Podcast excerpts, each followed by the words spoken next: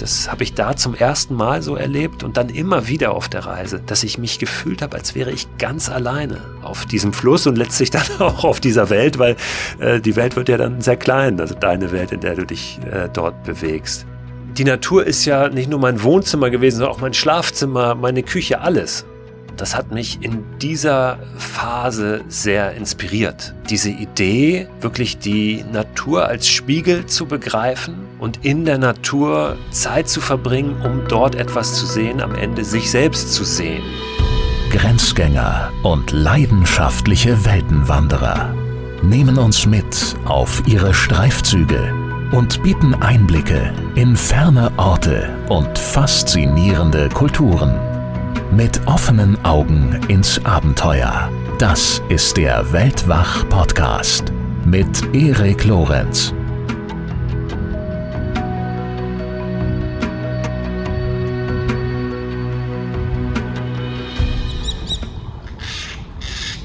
So, meine Lieben, jetzt gibt es erstmal etwas Kopfkino. Stellt euch einen Fluss vor, der träge dahin fließt. Ruhig und breit und ihr mitten darauf. Ihr treibt auf seinen ruhigen Wassern stromabwärts, vorbei an Wiesen und Feldern und Bäumen, die sich am Ufer drängen und zum Teil bis weit übers Wasser ragen. Stunde um Stunde treibt ihr stromabwärts, Tag für Tag, Woche für Woche, stets getragen vom Wasser, begleitet von seinen unterschiedlichen Anmutungen. Hin und wieder gibt es auch mal etwas Aufregung,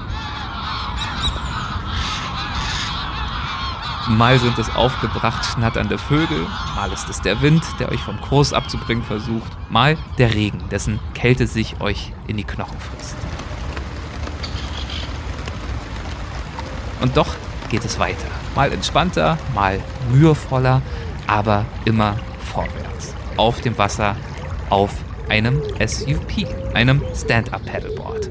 Ja, und nun sind wir auch endlich beim Thema und bei Christoph Förster, der uns diese Geräusche von seiner Reise mitgebracht hat, über die wir jetzt hier heute gleich sprechen wollen. Und wir, das heißt in diesem Fall mal wieder die Mitglieder des Weltwach Supporters Clubs, die waren mit bei der Aufzeichnung dabei, meine Wenigkeit und Lydia Möcklinghoff. Lydia, du bist auch wieder am Start. Hallo. Hallo, Erik. Ja, Erik, und ich bin ja ganz gespannt, was heute passiert. Mhm. Äh, wir haben Christo vor einigen Jahren getroffen und du hast ihn mir großspurig als den Mikroabenteuer-Papst vorgestellt. das ist richtig. Ja, damals in Hamburg, ich erinnere mich. Und also ich glaube, so viel kann man spoilern. Heute geht es jetzt nicht um Mikroabenteuer, sondern vielmehr um ein Makroabenteuer, ne? Yes. Denn Christo ist auf eine riesige Reise gegangen. Er nimmt uns in dieser Folge mit auf eine Expedition von den Alpen bis an die Nordsee. Dafür war er acht Wochen lang unterwegs und war, wie du schon gesagt hast, unterwegs auf einem SUP, wie ich gelernt habe, also auf einem Stand-up-Paddleboard. Da bist du ja tatsächlich viel Mehrfachmann, äh, Erik. Ausnahmsweise mal. Ja, ausnahmsweise mal. Für die Kompetenz hole ich dich ja sonst immer rein. ja, tatsächlich. Ich habe noch nie auf einem Stand-Up-Paddleboard äh, gestanden, bekomme von dir aber immer schön Fotos, äh, wie ihr da äh, mit den Dingern unterwegs seid. Von daher bin ich sehr gespannt. Ähm, er war aber nicht nur auf diesem Stand-Up-Paddleboard unterwegs, er war auch ziemlich viel oder er musste auch ziemlich viel zu Fuß gehen um sich einmal längs durch die Republik zu schlagen. Und darüber hat er auch ein Buch geschrieben, Abenteuerland heißt das. Und darin erzählt er von dieser Reise und auch gleich. Ne, bei unserem Gespräch Logo. wird er uns auch noch mehr über seine Reise erzählen. Von diesen Draußennächten in der Hängematte, von wilden Flüssen, von besonderen Begegnungen und den atemberaubenden Landschaften direkt vor unserer Haustür. Ha, da bekomme ich schon richtig Lust aufs Gespräch, ja. so wie du das hier ankündigst. Ähm, ich würde sagen, ähm, los geht's, oder? Ja, los geht's. Dann bitteschön. Hallo, lieber Christo, herzlich willkommen zurück bei Weltwach. Schön, dass du wieder Zeit für uns hast. Das freut mich auch, dass ich wieder bei euch sein darf, nicht nur bei dir, heute auch bei Lydia und all den genau. Hörerinnen und Hörern, die immer dabei sind. Lydia ist auch dabei. Hi Lydia. Genau, hallo. Schön, dass du dabei bist. Schön, dass natürlich auch unsere Zuschauerinnen und Zuschauer dabei sind hier bei Zoom aus dem Supporters Club. Ich äh, bin sicher und hoffe, Wir haben heute einen richtig schönen Abend zusammen und wollen natürlich über Christos aktuelles Projekt sprechen. Christo, ähm, wenn wir jetzt äh, zurückblicken auf die letzten Jahre, dann ähm, gibt es natürlich ein Thema, das alle anderen überragt. Ich glaube für uns alle und das ist äh, die Pandemie. Die hat uns ja auf die eine oder andere Weise, glaube ich, alle ausgebremst und eingeschränkt und so auch dich. Und manche von uns haben dann äh, gezwungenermaßen die Zeit genutzt, um neue Sprachen zu lernen, um Instrument einzustudieren. Wieder andere haben vielleicht auch einfach nur schlechte Laune bekommen, ist ja auch nachvollziehbar. Äh, nicht zuletzt ja auch, weil wir alle räumlich und geografisch ja auch sehr stark eingeschränkt waren, mal ganz abgesehen von noch größeren ähm, Widrigkeiten, mit denen viele von uns umgehen mussten, bis hin zur Existenzgefährdung. Wenn wir jetzt uns aber mal auf das eingeschränkte Reisen, das Unterwegssein, das Draußensein äh, konzentrieren, dann äh, propagandierst du ja nun schon recht lange das äh, Abenteuer vor der Haustür. Deswegen erstmal die Frage, wie viel Umstellung und Einschränkung hat für dich, der ja nun schon geübt darin war, ähm, das kleine Abenteuer vor der Haustür zu suchen und zu finden, wie viel Einschränkung hat für dich die Pandemie bedeutet?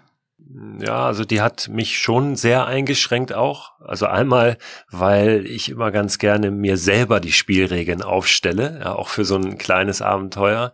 Und auf einmal macht es eben irgendjemand anderes, ja, den man auch gar nicht als Person möglicherweise benennen kann. Also das ist nicht mehr selbstbestimmt dann. Und eine Selbstbestimmtheit ist für mich schon auch immer ein wichtiger Aspekt eines Mikroabenteuers oder eines Abenteuers generell.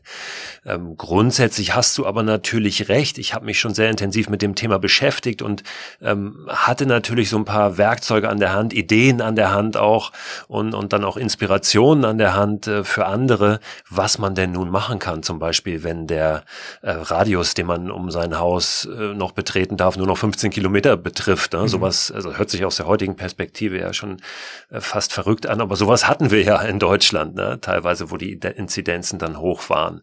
Ähm, und, und damit konnte ich dann schon umgehen und äh, konnte dafür für mich auch Möglichkeiten drin sehen ähm, in dieser Situation. Aber für mich waren einfach auch noch ganz andere Dinge, die, die ins Spiel kamen. Ich habe zwei Kinder und ähm, die, die waren nicht mehr in der Schule. Ja, auf einmal äh, muss man gucken, wie, wie, ja, bewerkstelligt man so einen Alltag? Ja? Wie stellt man sich da auf?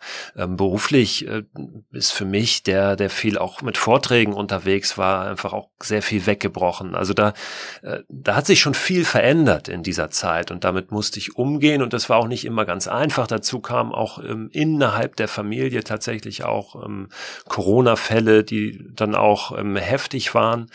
Und das alles hat dazu geführt, dass sich schon so eine Art Glocke auch über mein Leben gelegt hat und ich mich gefragt habe, was, was passiert hier jetzt eigentlich gerade? Ja, davon hast du ähm, in Ansätzen auch schon, glaube ich, bei unserem letzten Gespräch erzählt. Da ging es um Mikroabenteuer im Winter. Da hattest du, glaube ich, noch so halbwegs auch die Fähigkeit dir bewahrt, die, die Nischen äh, zu finden und zu suchen, die da noch so geblieben sind. Ähm, und aus der Not, naja, eine Tugend ist vielleicht schon fast zu viel gesagt, aber du hast äh, zumindest versucht, dieses Konzept weiter äh, zu denken und so weit wie möglich Ja, ich habe meine, meine Winterbadewanne, ne? genau, glaub, genau. die haben wir gesprochen, ja. die ich mir im Garten aufgestellt habe. Das war so ein Ding, ähm, wo ich gedacht habe, wenn ich nun nicht mehr raus kann, groß, auch mein, äh, mein Grundstück nicht mehr verlassen darf, zum Teil, äh, wie es ja dann in der Quarantäne auch war, dann habe ich hier zumindest ist meine Badewanne, in die ich mich mal drei Minuten jeden Tag reinlegen kann und so ein bisschen das Gefühl habe, hier, ähm, ja, hier passiert mal was anderes. Ja? Hier, ja. hier äh, setze ich mich auch mal der Natur aus, ja, und den äh, Umständen da draußen. Ähm, ja, das, das gab's und das habe ich auch nie ganz verloren, ja, in dieser Zeit. Aber dennoch ähm, hat mich das schon auch ähm, natürlich nicht nur eingeschränkt, sondern auch mitgenommen, diese Zeit. Ja? Und ja, ich habe mir Gedanken gemacht, was jetzt passiert und, und wie wir auch als, als Familie, also nicht nur ich alleine, sondern als Familie da, da durchgehen und durchkommen, weil das schon eine große Herausforderung dann auch ähm, ja, für, für so eine Familie war und ja teilweise auch noch ist. Und hast du auch für dich gemerkt, dass äh, so die Aktivierungsenergie höher geworden ist? Das heißt, dass es dir auch schwerer gefallen ist, dich dann äh, eben zu überwinden, rauszugehen, sich in deine Badewanne zu legen oder vielleicht auch so ein Mikroabenteuer zu unternehmen? Weil das war so ein bisschen mein Gefühl, dass man auch irgendwie durch diese von außen vorgegebenen äh, Sachen irgendwie so träge geworden ist und dann wirklich Energie reinstecken musste, sich das nicht gefallen zu lassen. Ja, zum Teil schon. Das stimmt. Ähm, dennoch war es ähm, war es, wenn ich dann so diese Entscheidung gefasst hatte, eigentlich nicht mehr so ein großer Schritt dann wirklich das auch umzusetzen. Ähm, damit habe ich nie Probleme gehabt. Dennoch war es einfach auch teilweise, ich glaube, das kennen auch viele von uns oder haben das jetzt äh, erfahren in den letzten Jahren, dieses Gefühl, kann ich hier überhaupt gerade weg? Ja, ähm, gerade so im familiären Kontext, ja, ähm, wo, wo hier, wo es hier gerade an allen Ecken und Enden brennt, ähm, kann ich das jetzt überhaupt mir leisten, mal für zwei Tage abzuhauen? Und ähm, das ist dann schon schräg, wenn du das Gefühl hast, ähm, schon du willst mal zwei Stunden Fahrrad fahren und denkst, äh, darf ich, darf ich das jetzt eigentlich? Ja, oder, oder werde ich jetzt hier gebraucht? Das war das eher so bei mir. Ähm, mhm. Umso interessanter natürlich dann, was sich daraus entwickelt hat. Ja, ich glaube, du hast ja zu ungefähr der Zeit dann äh, für deinen Podcast auch ein Gespräch geführt mit einem Herrn, der dir tatsächlich etwas zum Thema Visionssuche erzählt hat. Ja. Wer war das und was hat er dir gesagt?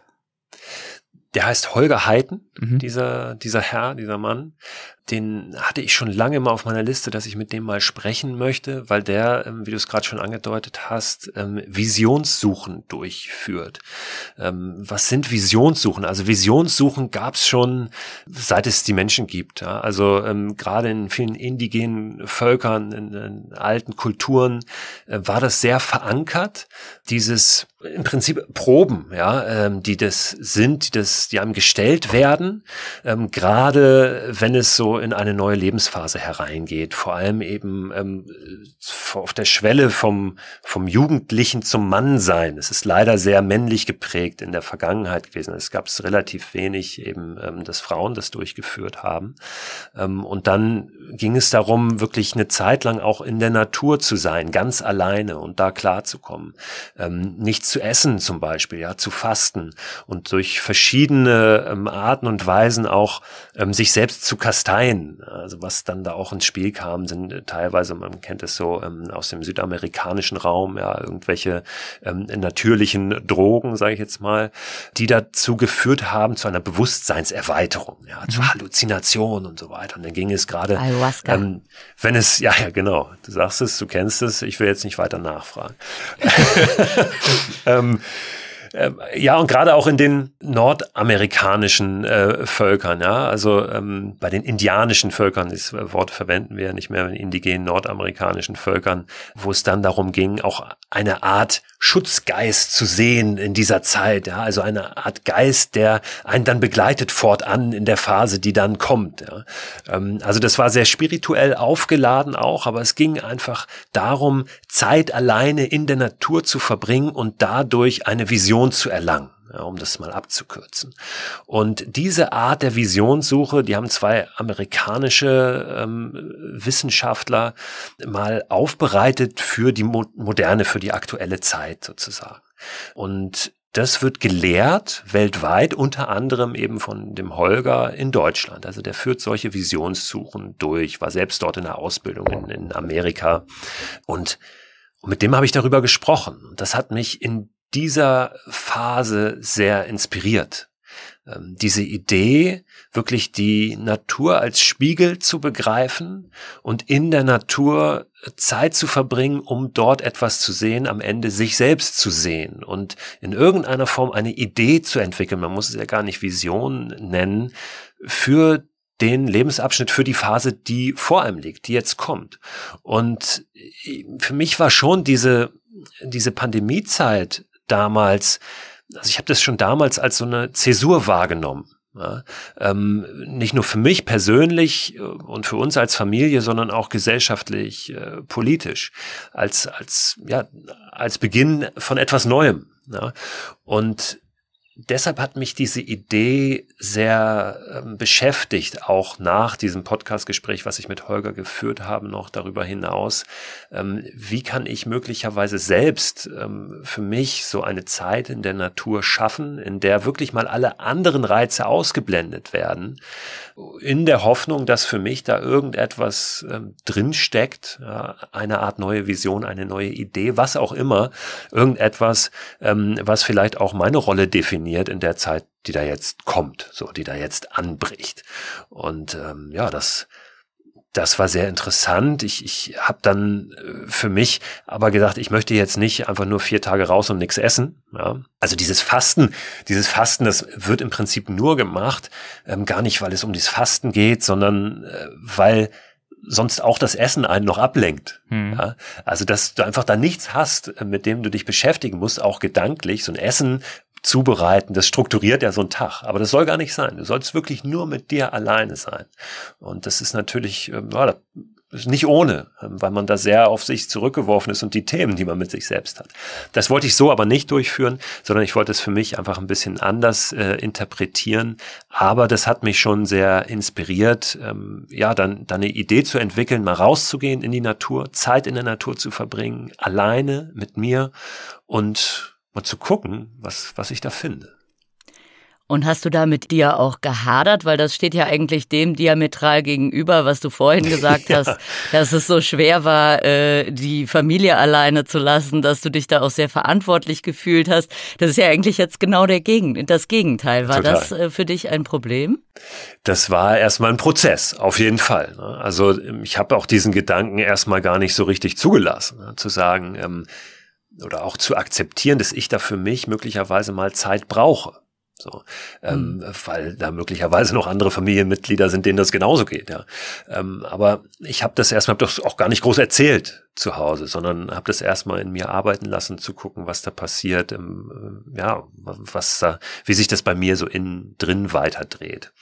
Und ähm, habe aber irgendwann auch mit meiner Frau drüber gesprochen und habe gesagt, du, ich glaube, ich glaube, ich muss das machen jetzt. Ich, ich muss mal eine Zeit für mich, also da ging es noch gar nicht drum, wie lang, ja, ähm, für mich raus, weil ich ich ich brauche ich brauche eine neue ich brauche eine neue Idee. Ja? Also man kann das vielleicht auch mag das als Midlife Crisis fast interpretieren. Ja, ich ich muss jetzt hier irgendwas muss passieren. Ja, und ich wollte nur nicht ich wollte nicht äh, das tun, was äh, andere auftun in der Midlife Crisis, wenn man immer in Klischees denkt. Ja, also ich äh, wollte mir so keinen Porsche kaufen, äh, zumal ich mir den nicht hätte leisten können. ja, ich wollte mich auch nicht in eine Affäre stürzen oder jetzt ähm, Party ging sowieso nicht. Ja, ähm, in die Studentenläden zum Feiern gehen. Na, ich wollte das anders äh, verstehen und habe dann auch mit meiner Frau da irgendwann drüber gesprochen und die hat das ganz gut verstanden, weil die mich natürlich auch kennt, ein Stück weit und auch gesehen hat, dass ich da jetzt in Anführungszeichen seit Monaten eingesperrt bin ne, und was das mit mir macht. Ähm, ja, und wir haben das dann gemeinsam weiter bewegt und irgendwann ja, bin ich dann um die Ecke gekommen mit dieser konkreten Idee, die ich hatte und mit der Zeit, die das auch in Anspruch nehmen würde. ähm, und dann ja, haben wir ein paar Bedingungen geknüpft und hat sie auch ein paar gestellt, ähm, die gegeben sein müssen, damit das möglich ist. Und dazu gehörte unter anderem, dass die Kinder wieder zur Schule gehen. Mhm. Und was hat sich dann da nur am Ende für eine Idee herauskristallisiert? Ich glaube, ein bisschen was damit hat ja auch dein Sohn sogar zu tun. Ja, das stimmt, das stimmt. Also das war, ähm, ja, es kam, irgendwann kamen verschiedene Dinge zusammen. Ich mhm. hatte lange schon die Idee gehabt, ähm, irgendwo tief hinten in mir drin, ich möchte mal einmal komplett durch Deutschland reisen dann kam mein Sohn, äh, sagst du richtig, äh, irgendwann in dieser Pandemiezeit. Äh, das war kurz nachdem mein Schwiegervater gestorben war, auch ähm, an einer Corona-Erkrankung. Und es war keine schöne Zeit, ähm, gerade natürlich auch für meine Frau nicht. Und äh, er hat ein Bild gemalt, mein Sohn. Und da auf diesem Bild war war eine Hügellandschaft zu sehen, ein Fluss, der durch diese Hügellandschaft führt. Und ähm, er hat es gemalt, ähm, ja, um, ähm, seine Mutter, meine Frau ein bisschen aufzumuntern. Und es war ein, war ein schönes Bild. Und für mich aber auch ja, nochmal auf einer ganz anderen Ebene ein schönes Bild, ähm, weil ich das auch nochmal genommen habe und mit habe einfließen lassen in diese Gedanken, die ich ohnehin schon hatte. Zu meiner Deutschland-Durchquerung oder Längsquerung kam dieser Fluss dazu und äh, auch meine, meine Liebe sozusagen zum Paddeln auf dem Wasser unterwegs zu sein. Und irgendwann war dann diese Idee da, ich möchte versuchen, auf dem Wasser einmal durch Deutschland zu reisen. Von ganz im Süden nach ganz im Norden, von der Zugspitze bis an den nördlichsten Punkt Deutschlands nach Sylt. Mhm. Und wie das oft so ist bei mir, ich kenne das schon, wenn sich so eine Idee mal einloggt da oben in meinem Gehirn, dann äh, gibt's da eigentlich kaum noch ein Zurück. Auch wenn alles dagegen spricht, ja. Ähm, dann, dann beschäftige ich mich gar nicht so sehr mit all dem, was dagegen spricht. Dann äh, ja, logge ich das ein und dann ähm, dann gehe ich das an, diese Planung, und gucke, wie das möglicherweise machbar sein könnte. Und ich habe dann schnell festgestellt, ich werde relativ lange unterwegs sein, ja, also bestimmt sieben, acht Wochen. Hab dann meiner Frau das erstmal so erklärt, dass ich, ich mache drei Wochen, ja, und dann komme ich nach Hause für eine Woche und dann mache ich nochmal drei Wochen. Also eigentlich bin ich nur zweimal drei Wochen weg. Ja. Das Klingt war so ein bisschen geschwindelt, auch mir selbst in die Tasche gelogen. Ja, ja siehst du, viel besser. Ne? Ähm, aber es war mir selbst in die Tasche gelogen und ihr auch, weil in sechs Wochen war das eigentlich nicht machbar. Aber ich habe dann gedacht, so, das, wenn ich das schon mal habe, dann gucken wir mal weiter. Und ähm, ja, wir haben dann eine Lösung gefunden, wie das möglich äh, wurde. Und da bin ich bis heute natürlich sehr, sehr dankbar, dass meine Familie das auch möglich gemacht hat, diese, diese Zeit mhm. frei zu schaufeln. Und ähm, ja, dann stand ich aber erstmal da, als wir das soweit klar hatten und musste mich damit auseinandersetzen, wie geht denn das eigentlich? Mhm. Und das, das, war dann war dann sehr interessant erstmal, ja. Weil Stand-up Paddleboard, klar, ich ich also meine Idee war, ich wollte ich wollte jetzt nicht ähm, in Hotels schlafen, ja, und ich wollte auch nicht ähm, mich mit dem Auto von A nach B kutschieren lassen. Und ich wollte alles, was ich brauchen würde für diese Reise, das wollte ich von Anfang an mit dabei haben und von Anfang bis Ende aus eigener Kraft transportieren. Mhm. Und das ist natürlich nicht ganz so einfach. Also ähnlich wie bei deinen Mikroabenteuern hast du direkt wieder so ein paar kleine Spielregeln auch für dich aufgestellt. Ja, genau, genau. Also das es hat immer ganz gut funktioniert im Kleinen und ähm, ja, eben auch im Großen fordert das natürlich heraus. Ne? Ähm, es, ja. es, es bringt dich dazu, oder zumindest mich dazu, zu sagen, na, es gibt hier diese Spielregeln, ja, ja. und ähm, an die hältst du dich und gehst jetzt nicht den einfachen, bequemen Weg und buchst dich dann doch im Hotel ein. Ja, weil mhm. das, ähm, ja, ich, ich weiß, dass die Versuchung ist oft da, ähm, aber das wollte ich nicht. Und das ging dann gleich am Anfang natürlich schon schwer los, weil ich hatte mit diesem Stand-Up-Paddleboard einfach ja auch ordentlich Kilos ähm, zu bewegen. Und ich wollte auf der Zugspitze starten, was bedeutet hat für mich auch, ich möchte mit diesem Standard-Paddleboard auf der Zugspitze stehen. Also auf jeder, dem Gipfel. Jeder vernünftige Mensch hätte natürlich die Stand-Up-Paddleboard unten in Garmisch-Partenkirchen liegen lassen, ja, wäre dann zu Fuß die Zugspitze runtergelaufen und hätte das dann da gegriffen und wäre weitergegangen. Wäre nicht die schlechteste Aber Idee gewesen vielleicht. Das ähm, habe ich mir dann zwischendurch auch natürlich nochmal überlegt, ob das nicht die bessere Variante gewesen wäre. Aber ich wollte es anders machen und ähm, ja, habe insofern auch gleich zu Beginn ein großes Abenteuer gehabt. Ja. Und Stand-Up Paddleboard, ich glaube mittlerweile wissen wahrscheinlich die allermeisten, was das ist, aber vielleicht erzählst du trotzdem noch mal kurz, worum sich dabei handelt und warum du Lust hattest, auf so einem Teil äh, diese Reise anzutreten. Genau, mir ja. kannst du es erklären. Ich, ich weiß zwar, was das ist, aber ich bin da auch jetzt nicht so firm ja, ein, ein, ein Stand-Up-Paddleboard ist eigentlich nichts weiter als ein, ein langes Surfboard, ne, ein Surfboard, was ein bisschen dicker auch ist, auf dem man stehen kann und paddeln kann. Ja. Und da gibt es äh, verschiedene Varianten, nämlich das klassische wie ein normales Surfboard, das nennt sich dann Hardboard. Also das ist wirklich ein, ein hartes Board, das ist so, wie es ist. Und so ist es immer, ja, es lässt sich nicht zusammenklappen oder so. Ähm, und dann gibt es aufblasbare Varianten, die sogenannten I-Subs also Inflatable Stand-Up Paddleboards. Ähm, und die haben den großen Vorteil, dass man die einfach ähm, sehr klein zusammenpacken kann dann eine Pumpe braucht, mit der man die wieder auf die Reisegröße sozusagen aufpumpt. Und die sind dann auch sehr hart und, und sehr steif.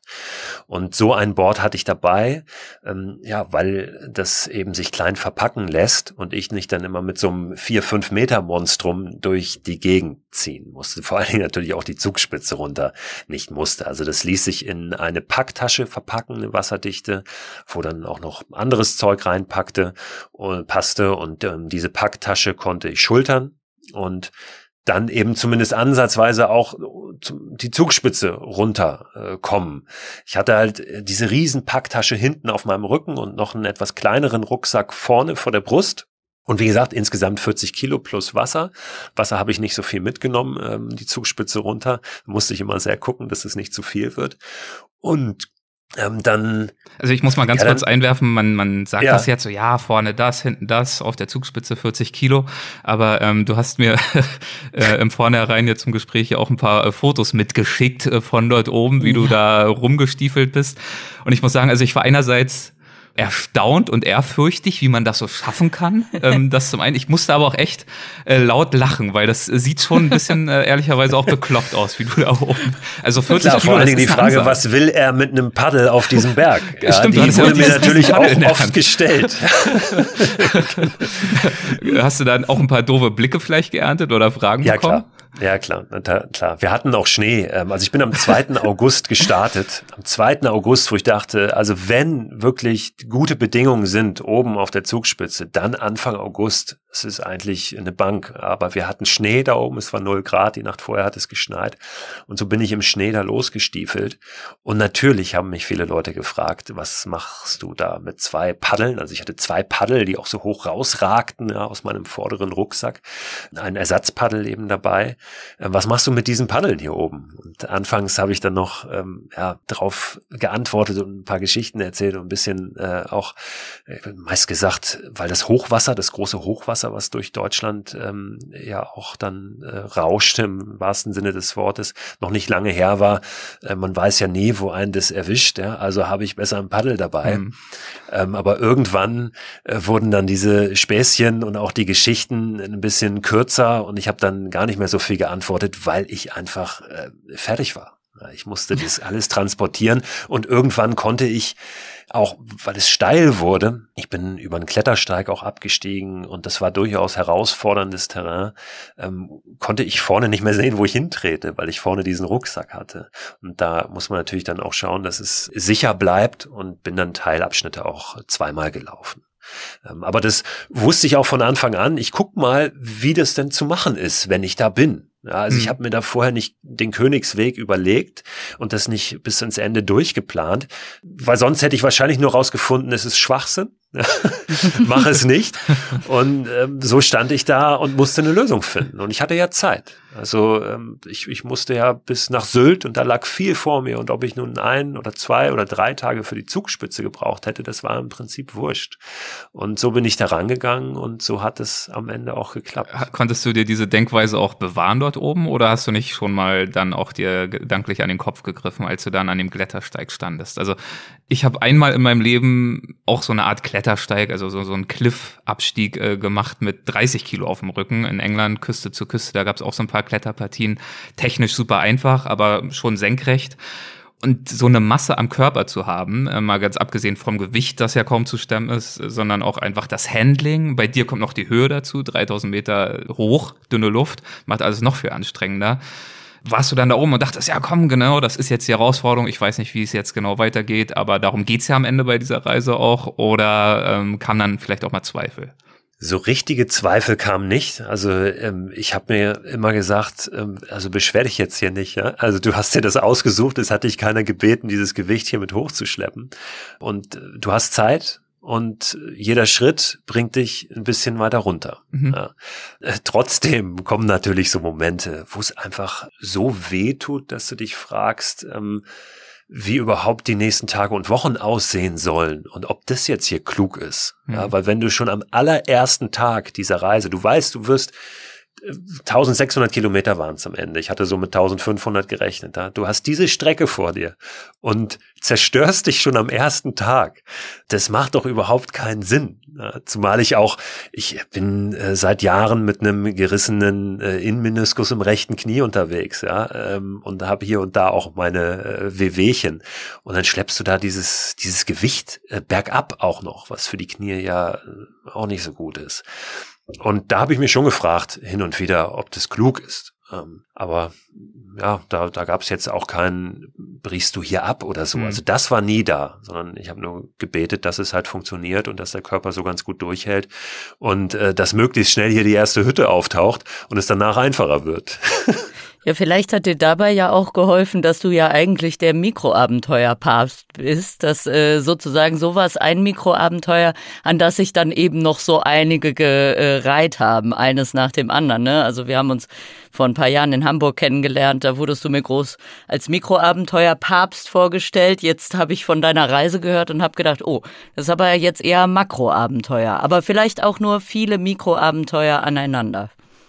Ja, in der Tat kann man das so sehen, ne? von, von Tag zu Tag. Ja. Für mich war auch ähm, schon immer ein Mikroabenteuer zu allerersten Abenteuer. Ähm, und äh, Abenteuer lässt sich ja gar nicht so kategorisieren. In der Tat ist das natürlich kein Mikroabenteuer mehr gewesen, was ich da gemacht habe. Ne? Auch wenn es letztlich vor der Haustür, also in Deutschland stattgefunden habe. Mhm. Aber ohne da viel äh, vorwegzunehmen, am Ende habe ich gemerkt, auch sowas, so eine, so eine große Auszeit, ne? so wirklich mal raus und was ein großes Abenteuer erleben. Selbst dafür muss man nicht ans Ende der Welt. Ne? Auch das ist eher eine Haltungsfrage, eine Einstellungsfrage. Und um diese Einstellung und die Haltung, meine Haltung, ging es von Anfang an und auch das war natürlich eine Herausforderung. Wie findest du da einen Umgang mit, mit dem, was du da vorhast? Das ist ja erstmal ein Riesenbrett, was da vor dir liegt. Genau, das, was äh, Lydia gerade auch gesagt hat, das hat so in der Art auch äh, vor ein paar Wochen bei uns Jonas Deichmann beschrieben, der ja sein äh, Triathlon um die Welt gemacht hat und natürlich nochmal ganz andere Distanzen dabei zurückgelegt hat. Über ein Jahr ging das Ganze, glaube ich. Und ähm, ja, also sein Geheimtrick ist auch so simpel wie anscheinend effizient. Er stellt sich genau einfach immer nur die jeweils nächste kleine Etappe vor. Also diese Aneinanderreihung von kleinen Herausforderungen er betrachtet fast nie dieses große Ganze, weil da kann man ja fast eigentlich nur vor Ehrfurcht erstarren, wenn man dann darüber nachdenkt, was man so vor sich hat. Aber äh, wo Lydia es gerade schon anspricht, äh, Mikroabenteuer ist ja ursprünglich so dein Thema gewesen, in den letzten Jahren zumindest. Hattest du jemals äh, den Gedanken oder die Befürchtung, ähm, ja, wenn ich jetzt diese Mikroabenteuer-Schublade verpasse, in der ich es mir so bequem gemacht habe, die ich ja in Deutschland ein Stück weit auch mitgestaltet, kreiert habe, nicht, dass sich da jetzt jemand anders drin breit macht, wenn ich jetzt sozusagen die vorübergehend mal verlasse? Nee, überhaupt nicht, ehrlich gesagt. Also für mich ähm, ist es eher, ähm, ich will jetzt nicht sagen, eine Befreiung daraus äh, gewesen, aber ähm, ich habe mich ja wirklich sehr intensiv ähm, einige Jahre mit diesem Thema beschäftigt und stehe natürlich auch sehr für das Thema und tue das nach wie vor und mhm. auch gerne und ähm, stehe für diese Idee und vertrete die auch, weil die großartig ist. Aber wie ich es gerade schon gesagt habe, also ähm, mir war nie daran gelegen, Kategorien aufzumachen. Mir war eher daran gelegen zu sagen, sagen, seht zu, äh, dass ihr mehr Abenteuer in euer Leben kriegt. So, egal ob die klein oder groß sind. Und dafür müssen wir eben nicht bis ans Ende der Welt. Ein Abenteuer wird nicht dadurch besonderer, weil wir eine gewisse Distanz zwischen unserem Wohnort ähm, ja, und dem, dem Geschehen des Abenteuers legen, sondern es hängt eher an unserer Einstellung. Wie gehen wir daran? Wie gehen wir da raus? Ja, also wenn ich ähm, wem auch immer äh, das Handy abnehme und den vor die Tür äh, schicke und sage, pass auf, wir treffen uns äh, übermorgen in der nächstgrößeren Stadt wieder, du darfst kein äh, Auto benutzen und auch keinen Zug. Ja, dann ist der oder diejenige direkt drin im Abenteuer und möglicherweise ist das Abenteuer viel größer, als äh, wenn man sagen, wir fahren für zwei Wochen zum Surfen nach Portugal. Also das war immer das, was äh, für mich dahinter steckte, hinter dieser Idee der Mikroabenteuer. Und deswegen ist es für mich auch überhaupt nichts, ähm, was sich ausschließt, jetzt zu sagen, pass auf, jetzt, jetzt bin ich halt länger unterwegs und jetzt mache ich mal sowas. Im Gegenteil, also ich habe schon immer auch ähm, anders Urlaube gemacht, zum Beispiel mit meiner Familie, da mache ich jetzt ja auch nicht äh, nur Mikroabenteuer Abenteuer, ja, sondern äh, da bin ich auch, äh, fahre ich zum, zum Campen nach Korsika. Ähm, also das war für mich nie ähm, ein Ausschlusskriterium und ähm, verstehe ich bis heute äh, nicht als ein solches. Äh, auch wenn ich mir bewusst bin, dass natürlich äh, die Zeit, der Zeitraum viel länger ist mhm. und ähm, dass es nicht so einfach ist und das ist natürlich ein, ein wichtiger Punkt, sich so einen Zeitraum auch frei zu schaufeln. Das ist mir jetzt äh, gelungen. Und ich möchte natürlich auch mit, mit dieser Reise und mit dem, dem Buch, ähm, was dazu jetzt erscheint, zeigen, ähm, dass das möglich ist, sich ähm, solche Möglichkeiten zu schaffen und eben aber auch vor der Haustür dann etwas zu finden, was wir manchmal ganz woanders vermuten ja, und, und da möglicherweise nicht entdecken. Ähm, und auch, dass es auch in so einem Kontext nicht darauf ankommt, ähm, wo bin ich, ähm, sondern eher, wie bin ich unterwegs, was mache ich und mit welcher Haltung nehme ich das da auch draußen alles so wahr. Denn auch das war mir von Anfang an wichtig, eben nicht zu sagen, ne, du hast den Jonas angesprochen, ich will hier einen Rekord machen. Ja, ähm, ich will hier einmal durch Deutschland hetzen, sondern ich hatte das für mich als als Rahmen gesetzt, als, als ein Ziel, was mich aufbrechen lässt, als eine Aufgabe. Aber ich wollte da nicht auf die Uhr gucken, sondern ich wollte von Anfang an es auch schaffen oder zumindest versuchen, ähm, auch den Weg zu würdigen und nicht immer nur zu schauen, wie komme ich möglichst schnell dann am Ende an. Mhm. Dann sprechen wir, wir doch vielleicht ja mal ein bisschen über den Weg. Äh, ja, genau. War auch meine Idee. Ich äh, hatte gerade äh, überlegt, dass wir ja jetzt quasi auf halbem Weg von der Zugspitze äh, runter waren auf deiner Reise. Und dann ist da wahrscheinlich, ich bin jetzt kein Geografie-Profi, aber da ist dann wahrscheinlich nicht direkt ein Fluss, wo du dein Paddleboard reinsetzen konntest, oder? Wie ging es denn weiter?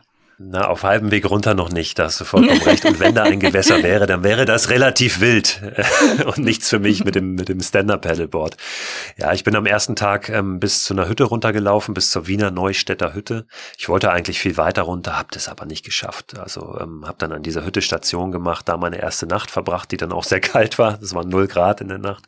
Das hatte ich gar nicht so geplant, deswegen war mein Schlafsack auch ein bisschen kalt. Der ging nur so bis vier Grad und es war dann recht ungemütlich. Aber ähm, ich habe die erste Nacht schon in der Hängematte verbracht. Ich bin ja ähm, ein großer Freund der Hängematte und hatte auch nur die dabei, hatte gar keine Isomatte dabei. Ähm, was aber auch nicht so einfach ist, in den Bergen oberhalb der Baumgrenze eine Hängematte aufzuhängen. Mhm. hab dann äh, eine Ecke sozusagen an der Hütte befestigt und äh, die andere an so einem, so einem größeren Felsen da drüber geworfen und bin dann weiter am nächsten Tag runter zum Eibsee. Der Eibsee, ähm, ja, einer der schönsten Seen Deutschlands, wenn nicht der schönste See. Da war natürlich die Versuchung groß, da direkt mal das Board aufzubauen und ein paar Runden zu drehen. Und dann kam aber ein Gewitter, was durchzog, nachdem ich in den See einmal gesprungen bin, um mich auch ein bisschen frisch zu machen. Und dann habe ich ähm, erstmal umgebaut. Ja, also ähm, ich musste dann von dort unten das Board und all den Kram nicht mehr auf den Schultern tragen. Das war eine Riesenerleichterung.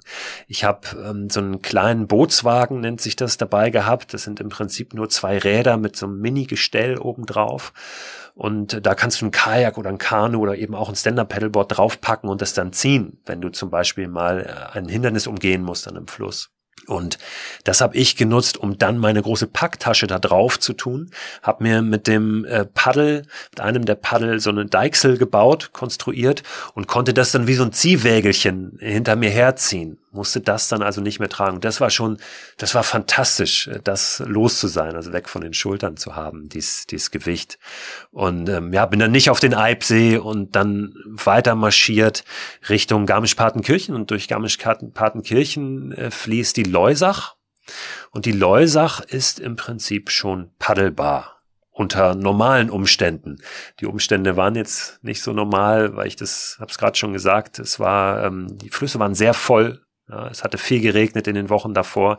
Wir hatten diese Hochwasserkatastrophe in Deutschland und auch die Leusach war noch sehr wild und äh, so bin ich erstmal zu Fuß weitergezogen, bis es dann irgendwann ging, bis ich das Gefühl hatte, ich kann mich hier auf den Fluss wagen. Und nimm uns mal mit hin zu diesem Moment. Das muss ja schon besonderer gewesen sein. Nochmal so ein zweiter, ganz anderer, neuer Anfang dieser Reise. Dann tatsächlich das erste Mal das Paddleboard aufzupumpen, aufs Wasser zu platzieren, dich draufzustellen und jetzt endlich nicht mehr zu wuchten und zu schleppen und zu keuchen, sondern ja diesen Fluss der Dinge zu erleben, das erste Mal auf dieser Reise. Ja, das äh, hast du schön formuliert. Es waren mehrere Anfänge mhm. und, und Neubeginne auf dieser Reise. Die Leusach durchfließt den Kochelsee. Und äh, dort bin ich dann aufs Wasser gegangen. Ich hatte die Nacht noch verbracht, das war die einzige Nacht, äh, die ich nicht in der Hängematte verbracht habe, dort am Kochelsee auf so einem Stapel Kaffeesäcke, äh, weil ich einen Bauern gefragt hatte, ähm, ob ich möglicherweise meine Hängematte bei ihm unterm Vordach aufhängen kann. Und äh, das ging gar nicht. Also das war keine Möglichkeit, die Hängematte aufzuhängen. Und dann habe ich irgendwo so einen Stapel Kaffeesäcke erspäht und ihn gefragt, ob ich mir davon welche nehmen könnte und habe dann da die Nacht auf diesen äh, Säcken geschlafen und bin dann am Morgen an den Kochelsee. Ähm, ja, es war noch war noch neblig, es hatte noch geregnet auch in der Nacht und hinterm Kochelsee erheben sich so die Berge, die ersten hohen Berge der Alpen. Das ist ein ganz ganz tolles Panorama und da ja, war dann dieser Moment, das Board aufzubauen, auch nochmal zu schauen, ist alles auch gut verzurrt auf diesem Board, weil eine ordentliche Strömung noch im Fluss war, immer noch. Und ja, dieser Moment, wenn du dann auf das Wasser hinaus gleitest, äh, das ist, ist großartig. Das kann ich, kann ich kaum beschreiben, weil alles tatsächlich sehr, sehr leicht wird. Nochmal leichter. Du musst es nicht mehr mehr ziehen, ja, dieses Gepäck. Vor allen Dingen bei einer Strömung, die stark ist, ähm, kommst du ja auch voran. Der Fluss schiebt dich selbst, wenn du gar nichts machst. Und ähm, dann wird es auch leise auf einmal um dich herum. Du hast nicht mehr eine Straße, an der du gehst oder die irgendwo in der Nähe ist. Du hast nur dieses, dieses Gleiten, also leichte, leise Plätschern im Fluss auf dem Wasser. Du hast gerade auch dann hinter dem Kochelsee so eine Auenlandschaft, ähm, Moorlandschaft dann rechts und links. Und du bist eigentlich ganz alleine. Das habe ich da zum ersten Mal so erlebt und dann immer wieder auf der Reise, dass ich mich gefühlt habe, als wäre ich ganz alleine auf diesem Fluss und letztlich dann auch auf dieser Welt, weil äh, die Welt wird ja dann sehr klein, also mhm. deine Welt, in der du dich äh, dort bewegst. Niemand, der sich dann auch auf das Wasser entweder gewagt hat oder der da Lust hatte zu paddeln. Ich habe ganz, ganz wenig auch auf all den Wasserwegen danach Menschen getroffen, die auf dem Wasser unterwegs sind. Das heißt, äh, du hast angefangen mit dem Schleppen, du, es ging dann weiter mit dem Zerren und Ziehen und jetzt warst du auf dem Fluss, warst im Fluss, der Fluss hat dich getragen, vorangebracht. Äh, heißt das, dass von jetzt an eigentlich dann mehr oder weniger alles easy war oder gab es dann trotzdem noch Herausforderungen, die sich vielleicht einfach nur verändert hatten? Ja, es gab natürlich jeden Tag neue Herausforderungen. Also das Wetter, das Wetter war sehr unbeständig, es hat viel geregnet.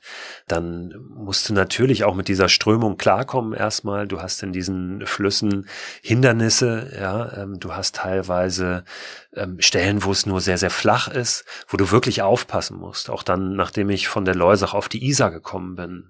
Die Isar, ähm, wunderschön, gerade bis München, aber wirklich ein Fluss, der ordentlich Wumms hat.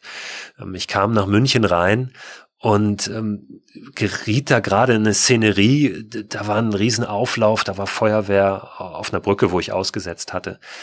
Feuerwehr, Rettungshubschrauber, ähm, schreiende Kinder, die durcheinander gelaufen sind, weil da gerade ein, ein Junge abgetrieben war in der Isar, äh, der einem Ball hinterhergesprungen ist, der auch nicht mehr gefunden wurde. Und das sind so Momente, wo du natürlich dich dann ähm, auch daran erinnert fühlst, dass das hier nicht so ohne ist. Mhm. Ja, und dass du im Zweifel hier den kürzeren ziehst, auch gegen solche Strömungen. Und dann immer wieder auch hinter, zu, zu hinterfragen, mache ich hier das Richtige, bin ich hier ähm, sicher genug unterwegs, kann ich das einschätzen? Ist ja immer wieder auch ein Abwägen, das eigene Können, die Umstände. Ist das der richtige Weg, den ich hier nehme? Muss ich möglicherweise einen anderen nehmen? Auch das war immer wieder eine Herausforderung, weil ich musste ja schauen, dass ich möglichst von einem Fluss auf den nächsten komme, der dann nach Norden führt. Ja, und ähm, da kommst du irgendwann dann auch an den Punkt, dass, dass die Flüsse da nicht lang fließen. Da musst du gucken, ähm, wie mache ich das zu Fuß, wie gehe ich von A nach B, wie plane ich vielleicht auch nochmal um. Ja, das, was ich mir am Anfang so vorgenommen habe. Also Herausforderungen waren da genug. Ähm, und dann kommt dazu eben diese, ja, diese, dieses innere Abenteuer, auch die Herausforderungen, die sich da so gestalten. Am Anfang bin ich noch sehr drin gewesen in diesem, ähm, ja, vielleicht auch durch, durch diese ersten zwei Tage von der Zugspitze runter bedingt, in diesem, wirklich Leistungsgedanken auch, ne? Jetzt hier was abzureißen und ähm, heroisch hier äh, abzusteigen und weiter und durch den Regen und es muss vorangehen, ich muss meine Kilometer machen und das hat sich irgendwann äh, gewandelt. Ich bin in der Tat dann angekommen irgendwann auf dieser Reise, ähm, auf diesen Flüssen, auf, auf in diesen Umgebungen auch und habe das gemerkt, zum Beispiel das erste Mal, als ich richtig, richtig gut geschlafen habe. Mhm. In der Hängematte. Das war an der Donau. Weil das fällt ja normalerweise leicht, in der Hängematte schlafen. Von daher überrascht ja. mich, dass das anscheinend so lange Aber gedauert hat. Aber das war nochmal eine ganz neue Qualität. Ich kann ganz gut schlafen in der Hängematte, ja, auch wenn es nur mal ein oder zwei Nächte mhm. sind, äh, bei einem Mikroabenteuer. Da akzeptiere ich das dann aber auch, dass die Nacht vielleicht jetzt nicht die allerbeste ist. Aber auf dieser Reise nach so einer guten Woche, zehn Tagen, ähm, war das wirklich so, dass ich auf einmal ja, wie, wie so ein Stein äh, geschlafen habe und, und gar nichts mehr groß mitbekommen habe, auch mir dieses, gar nicht mehr so große Gedanken gemacht habe darüber, was dann vielleicht rechts und links passiert und was das für Geräusche sind. Das kommt immer mal wieder, ja, selbst nach, nach Wochen habe ich das noch gehabt, dann, dass mal ähm, irgendwie das Kopfkino kurz anspringt, aber ich habe doch das Gefühl gehabt, ich bin jetzt hier genau am richtigen Ort zur richtigen Zeit. Und ähm, das äh, zog sich dann fort. Kann das auch gewesen sein, weil die Kälte weniger ein Thema war? Also ich äh, schlafe in Brasilien ja auch viel in der Hängematte und ich schlafe fast schon zu gut. Aber also ich habe auch in meinem ganzen Leben nie so gefroren wie in Brasilien in der Hängematte. Und da reicht's manchmal schon, wenn's äh, 20 oder 19 Grad hat, weil man einfach von allen Seiten so langsam auskühlt. Gut, da habe ich jetzt auch keinen Schlafsack, aber als du vorhin erzählt hast, dass dein Schlafsack ein bisschen kalt ist, da habe ich eigentlich sofort angefangen zu frieren beim Blut bloßen Gedanken. War das ein Thema? Es gibt einen Trick. Ähm, genau für dieses Syndrom, was tatsächlich im Englischsprachigen als Cold Butt Syndrom bezeichnet wird, ja, das CBS. Und äh, ich hatte, ich hatte einen, äh, einen sogenannten Underkilt dabei. Ein Underkilt ist wie so ein Schlafsack, also eine, so eine Isolierdecke aus einem Schlafsackstoff. Und äh, diesen Underkilt spannst du unter die Hängematte nochmal, mhm. dass die Körperwärme eben nach unten und zur Seite nicht entweichen kann, dass es eben von unten und von der Seite nicht kalt wird. Du bist dann wie so in so einem Kokon. Weil ja auch mhm. der Schlafsack, selbst wenn du einen Schlafsack hast, der wird ja zusammengepresst, da wo du liegst. Und da wärmt er dann nicht mehr. Deswegen wird es so kalt von unten und von der Seite. Und wenn du eben von unten nochmal zusätzlich isolierst, und das habe ich gemacht, dann ist es überhaupt kein Problem. Und dann kannst du tatsächlich auch ähm, bis zu Minusgraden ähm, in der Hängematte gut schlafen, wenn du einen entsprechenden Schlafsack hast. Also die, die Temperatur war es nicht. Die Wärme war es mhm. nicht, es war eher so dieses, dieses Gefühl, vielleicht auch dann unbewusst einfach ähm, noch zu aufgewühlt gewesen zu sein am Anfang, ja, und zu sehr damit beschäftigt zu sein, wie reiße ich das hier ab und eben noch nicht angekommen zu sein. Ich als äh, totaler Paddleboard-Nicht-Auskenner frage mich da auch, ob das nicht irgendwie auch total anstrengend wird, wenn man dann da wochenlang steht. Habe ich mich auch gefragt anfangs, aber wird's nicht. Überhaupt nicht. Das ist witzig, weil im Alltag kann ich auch nicht lange stehen. Ich krieg's dann ja. im Rücken, so im unteren Rücken. Also wenn ich irgendwo auf einem Konzert bin oder so, dann wird's schon schwierig, weil ich mir so die Beine in den Bauch stehe. Aber auf diesem Board da kann ich stundenlang, da kann ich den ganzen Tag, wirklich zwölf Stunden am Tag drauf stehen, ähm, weil es einfach was anderes ist, eine andere äh, Dynamik da drin. Ne? Du stehst ja schon mhm. mal nicht auf festem Boden. Ähm, das bewegt sich unter dir schon alles. Das sind immer kleine, feine Bewegungen, ähm, die du machst und die das Ausbalancieren am Ende. Und ich glaube, das führt dazu, und dazu natürlich noch deine Bewegung auch im Oberkörper, ähm, die auf einem Konzert möglicherweise auch gegeben sind. Aber ähm, das war überhaupt kein Thema für mich. Also ich habe mich mhm. körperlich ähm, so wohlgefühlt, auch durch diese, durch das Laufen, durch das Paddeln, wie ich es lange nicht getan habe. Auch, und das ist ja auch mal eine Frage, durch das Schlafen in der Hängematte. Viele fragen sich ja, wie viel schläfst du denn in der Hängematte? Da kriegst du auch Rückenprobleme. Und das Gegenteil ist der Fall, weil du in der Hängematte nicht liegst in dieser Position, wie die Form das vorzugeben scheint, also wie eine Banane, sondern du liegst in der Hängematte so diagonal, spannst dadurch diesen Hängemattenstoff auf und damit fast horizontal. Und ich habe wirklich diese Zeit, wo ich unterwegs war, ähm, ich bin morgens aufgestanden, mir hat nichts wehgetan, ich habe mich nicht steif gefühlt oder so, wie ich das oft habe, wenn ich zu Hause aus dem Bett komme. Ja, da ist erstmal, da möchte ich jetzt gerade keine Yoga-Übung machen, die mache ich lieber abends, weil da bin ich bisschen beweglicher. Und so und dieses Gefühl, das hatte ich überhaupt nicht, als ich unterwegs war. Das war Wahnsinn. Ähm, also ich glaube, das ist oft so eine, eine Vorstellung, die wir uns machen, ähm, aber die am Ende mit der Wirklichkeit nicht so viel zu tun hat. Mhm. Ja, tatsächlich hatte ich äh, kürzlich äh, Corona und tatsächlich hatte ich da so Gliederschmerzen und ich habe es nur in der Hängematte ausgehalten. Ich lag die ganze Zeit in der Hängematte. Aber wo du das jetzt gerade so lobpreist, ähm, fällt mir diese eine Tondatei ein, die ich mir Erik zugespielt sagen, das, das, hat. da klang es ein bisschen anders. Das klingt hier alles so, so, so liebreich reizend, so, so souverän ja. in, die, in die Reise reingekommen, tolle Nächte. Selbst auf der Zugspitze oben hast du noch gute Laune behalten. Also du bist ja wirklich unkaputtbar und es ist alles Blumenwiese auf dieser Reise. So scheint es ja zu sein, wenn da nicht diese eine Aufnahme uns zugespielt worden wäre. Äh, deswegen würde ich sagen, ähm, wir hören da jetzt mal rein.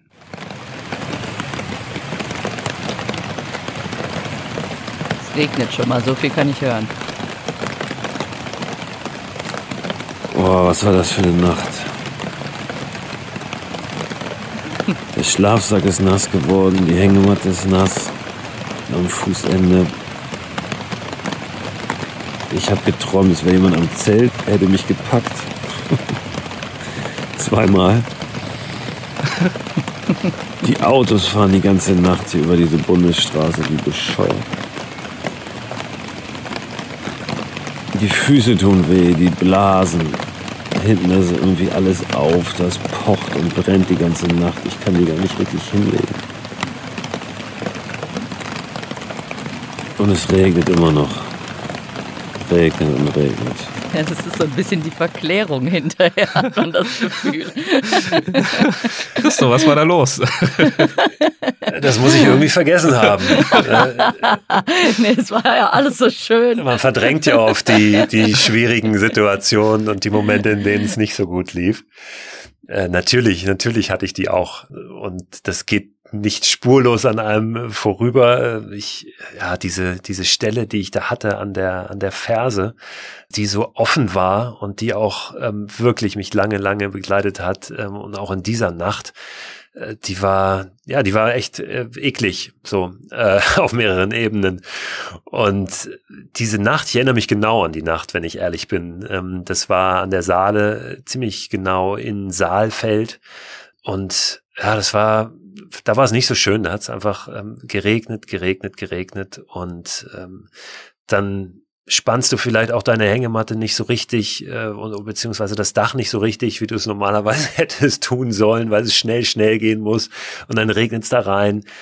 Und ähm, in, in so einem Moment ist es ja, merkst du, du bist ja auch den, den Naturgewalten halt völlig ausgesetzt. Ne? Also in dem Fall ist es die Natur ist ja nicht nur mein Wohnzimmer gewesen, sondern auch mein Schlafzimmer, meine Küche, alles. und wenn dann dieses Tab nicht richtig gespannt ist, dann regnet es halt einfach rein ins Wohnzimmer oder ins Schlafzimmer. Und das ist nicht so schön. Dann äh, ist es nicht so angenehm. In der Tat war diese Nacht oder dieser Tag da auch so ein Knackpunkt für mich, weil ich eigentlich zu dieser Zeit, und da sind wir jetzt gar nicht weiter drauf eingegangen, zu dieser Zeit ungefähr Hälfte der Reise vorhatte, nach Hause zu fahren weil ich ja gesagt hatte, ich komme nach Hause für eine Woche. Und ich hatte aber schon vorher, ein paar Tage, paar Tage vorher, mit meiner Frau immer mal wieder auch gesprochen, mit meinen Kindern gesprochen und wir haben überlegt, gemeinsam, dass ich das nicht mache, dass ich nicht nach Hause komme, ähm, sondern dass ich ähm, bleibe und dass ich diese Woche, die ich zu Hause hätte sein wollen, ähm, weiter unterwegs bin, weil sich das nicht richtig angefühlt hätte, ähm, mich da jetzt nochmal wieder komplett rauszubeamen aus dieser ganzen Erfahrung. Und ähm, die haben zu Hause gesagt, mach das, das ist okay, das passt. Ähm, wir machen es anders, wir besuchen dich ein Wochenende ja, unterwegs. Und ähm, unweit von dieser Stelle an der Saale, ein paar Kilometer schon noch runter die Saale, haben wir uns dann für ein Wochenende getroffen. Ähm, auf so einem, so einem äh, wilden Hof irgendwo in einer Blockhütte, da wo mhm. ich auch äh, draußen pennen konnte, die Nacht mit meinem Sohn auf der Terrasse. das war super.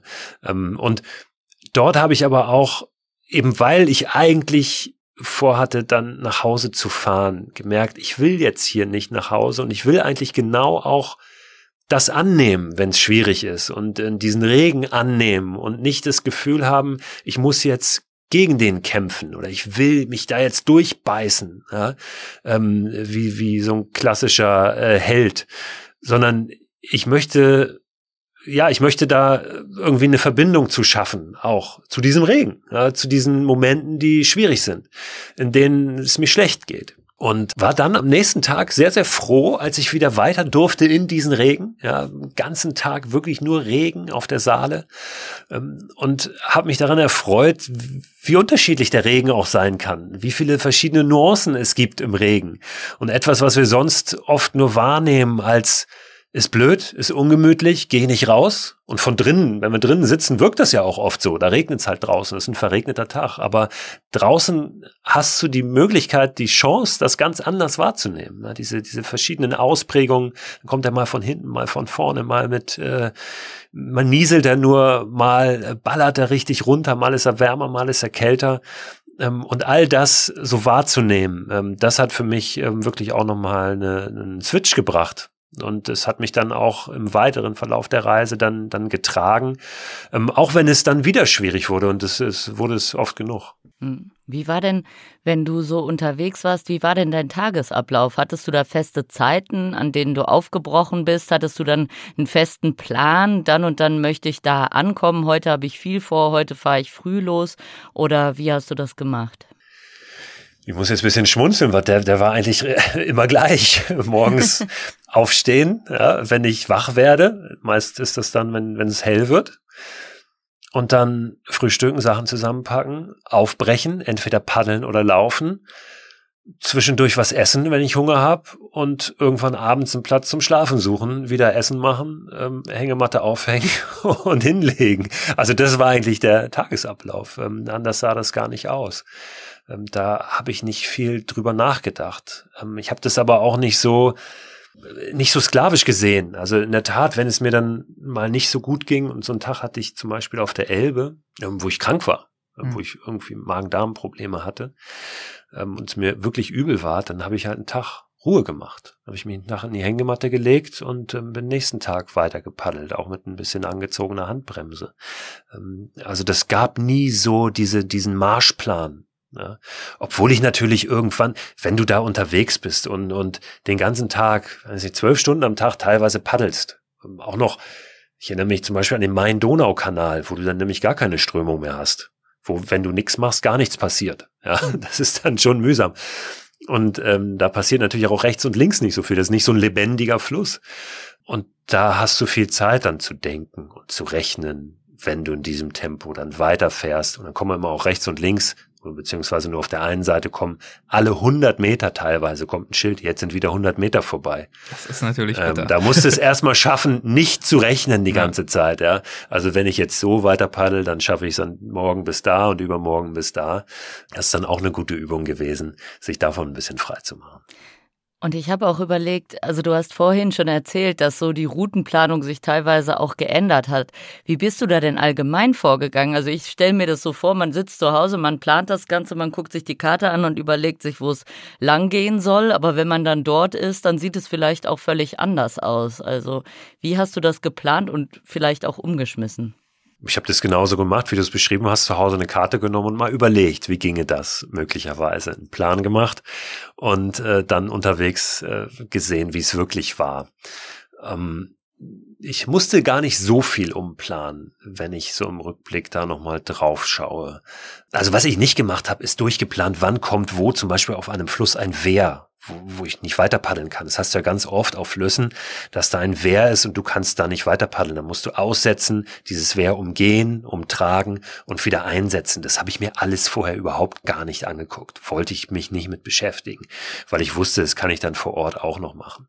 Aber ich habe mich schon damit beschäftigt, wo sind überhaupt Flüsse, die in die richtige Richtung fließen? Ich habe ganz bewusst nicht den Rhein gewählt. Das Einfachste wäre natürlich, wenn man sagt, ich möchte jetzt durch Deutschland auf dem Wasser, siehst zu, dass du so schnell wie möglich auf den Rhein kommst, ja, und dann geht's mit ordentlich Schub einmal äh, durch die ganze Republik und in die Nordsee. Ähm, aber das wollte ich nicht. Das wäre mir zu einfach gewesen. Ich wollte keine Autobahn nehmen, sondern dann doch äh, ein paar Trampelpfade im übertragenen Sinn. Du hast jetzt schon mehrfach so schön beschrieben, wie du im Laufe der Reise in die Reise reingefunden hast, wie du davon Abstand nehmen konntest, jetzt zu, durchzupowern, Kilometer zu machen, so der Heldenreise mäßig, dich da durch den Regen zu peitschen und so weiter. Und dass du wirklich auch Ruhe und Zeit gefunden hast, die Reise zu genießen, den Fluss zu genießen, dein, deine Umgebung wahrzunehmen und so weiter und so fort. Das bringt mich auch wieder zurück auf das, worüber wir am Anfang gesprochen haben, nämlich auf äh, dieses Thema Visionssuche, wobei es dir ja nicht um die klassische Visionssuche ging, aber schon darum, bestimmte Fragen beantwortet zu bekommen über dich und damit, was jetzt so mit dir passieren soll, was du machen willst. Ähm, wie liest denn damit unterwegs? Wie, inwiefern ist es dir gelungen, diese Fragen dann in diesen vielen, vielen Stunden auf den Flüssen äh, durchzukauen? Ehrlich gesagt lief's eher unbefriedigend. Also ich habe gemerkt, ähm, selbst wenn ich hier unfassbar viel Zeit habe, gerade wie in so einer Situation, wie ich sie gerade beschrieben habe, bis stundenlang auf einem Fluss, wo eigentlich nichts passiert, das sind ja eigentlich die Momente, wo du jetzt Raum hättest, um die großen Fragen zu durchdenken und vielleicht ganz tolle Antworten zu finden, ja, philosophisch. Aber ich habe gemerkt, ich ich mache das nicht. Das das funktioniert irgendwie nicht. Ich bin eher dabei zu gucken, wie setze ich mein Paddel hier gerade ein ähm, und und ist das richtig und was passiert, wenn ich es noch ein Grad weiter anders einsetze und habe irgendwann gemerkt, vielleicht ist das viel wichtiger, dieses wirklich diese, diese Fähigkeit ähm, wiederzufinden, die, glaube ich, in jedem von uns steckt, voll bei dem zu sein, was man gerade tut. Und in diesem Moment zu sein. Und ähm, das hat mich eine Zeit lang ja durchaus unzufrieden zurückgelassen, dass ich jetzt mich nicht in der Lage sah, diesen, gro diesen großen Fragen nachzugehen, so wie ich es mir vorgestellt hatte, ausgemalt hatte vorher. Aber dann immer mehr auch meinen Frieden damit gemacht habe, dass ich das gar nicht muss. Dass das gar niemand von mir erwartet und dass das wahrscheinlich auch gar nicht geht und nicht notwendig ist. Und dass es, selbst wenn neue Fragen auftauchen, dass das viel wertvoller sein kann, als was weiß ich für Antworten zu finden. Ja? Ähm, das auch anzunehmen, so eine Zeit auch als ein, ein Startschuss zu sehen, auch so eine Reise als ein Startschuss zu sehen und nicht zu denken, ich habe jetzt eine begrenzte Anzahl von Wochen oder Tagen und am Ende muss ich was gefunden haben. So, da, da brauche ich jetzt irgendwie eine Erkenntnis. Das habe ich irgendwann so hinter mir gelassen, ähm, diesen diesen Druck, den das manchmal auch macht und habe gemerkt, hey, ähm, dieses bei dem sein, was ich da gerade mache, ähm, und mir nicht noch um tausend andere Sachen Gedanken machen, gleichzeitig, was wir oft aus dem Alltag kennen. Also mir ging es zumindest so. Du, du machst eine Sache und im Hintergrund rattern noch vier andere. Du bist gar nicht so sehr bei, bei dem oder teilweise auch bei den Menschen, mit denen du zu tun hast, gerade weil im Hintergrund noch was ganz anderes läuft. Und das war für mich am Ende das, was am allerwichtigsten war, als dann vielleicht doch Erkenntnis dieser Reise, dass ich die großen Fragen nicht beantworten muss. Dass ich, dass ich wirklich, wenn ich, wenn ich voll im Moment bin und das Gefühl habe, es ist auch alles in Ordnung, so wie es gerade ist. Es ist okay, so wie ich gerade bin. Und wenn es mir nicht so gut geht, dann ist es auch okay, dass es mir gerade nicht so gut geht. Das war für mich eigentlich das, das Intensivste, was ich am Ende mitgenommen habe. Das mag sich jetzt so ein bisschen fast klischeehaft oder vielleicht auch simpel anhören, aber ich glaube, dass daraus fast alles Gute entsteht, aus der Fähigkeit, wirklich bei dem zu sein, was man gerade tut, oder bei den Personen zu sein, mit denen man gerade unterwegs ist oder mit denen man zu tun hat, denen man gegenübersteht. Ähm, auch die Natur, in der ich ja unterwegs war, ganz bewusst wahrzunehmen in dem Moment und darin dann auch Sachen zu sehen, die so toll sind, die so großartig sind, dass einem die Natur auch nochmal wichtiger wird und dass man vielleicht auch sich vornimmt, ähm, die noch mehr zu respektieren, für die mehr zu tun und ähm, daraus wieder sich Sachen entwickeln. Ähm, also das war für mich tatsächlich das, ähm, was am allerwichtigsten wurde und bis heute ist. Das äh, ist quasi die, das Gegenstück zu der Erkenntnis, dass du physisch nicht durch die Reise hecheln willst und sozusagen delivern und performen willst. Es geht nicht um Leistung. Und ein ganz ähnlicher Leistungsdruck ist es ja auch, äh, sich genau diese Erwartungshaltung auszusetzen, jetzt die großen äh, Fragen des Lebens äh, nun unbedingt beantworten zu können. Mit so einer Erwartungshaltung brechen ja viele auch dann auf eine Weltreise auf, weil sie irgendwie in einer Sinnkrise stecken oder nicht wissen, was sie jetzt für einen Job machen sollen oder was auch immer. Und oftmals ist das schwieriger als gedacht, weil man natürlich viele Probleme auch mitnimmt ähm, im Gepäck dann unterwegs, die man zu Hause auch schon hatte. Und zum anderen, genau wie du sagst, ähm, glaube ich, ist dieses Thema achtsam im Moment zu sein, äh, tendenziell dann in der indirekten Art und Weise dann doch auch sogar hilfreicher, als verkrampft äh, jetzt äh, ständig nach diesen Antworten zu suchen. Und dennoch bin ich ja ähm, weiter. Ne? Also da, mhm. da könnte man jetzt ja auch sagen, das ist ja eine schöne Erkenntnis. Warum ist er dann nicht da geblieben, wo er ist und hat äh, die Zeit genossen, ja, und ist halt irgendwann wieder nach Hause gefahren, als er das Gefühl hatte, es äh, wäre jetzt an der Zeit. Diese Aufgabe zu haben, das war für mich schon auch wichtig. Und ähm, auch das war ein Stück weit eine Erkenntnis, dass es gut tut, eine Aufgabe zu haben, der wir uns widmen. So, und meine Aufgabe war es, ähm, weiterzukommen, ja, und, und, und voranzukommen und es im besten Fall nach Sylt zu schaffen, ähm, bis zu dem Zeitpunkt, an dem meine Frau Geburtstag hat, äh, damit ähm, auch der, der Segen zu Hause nicht dauerhaft schief hängt. Ja. Und, und ja, äh, einen Grund zu haben, ähm, morgens aufzustehen sozusagen, so blöd sich das jetzt anhört, ja, und, und, und zu wissen, was man zu tun hat.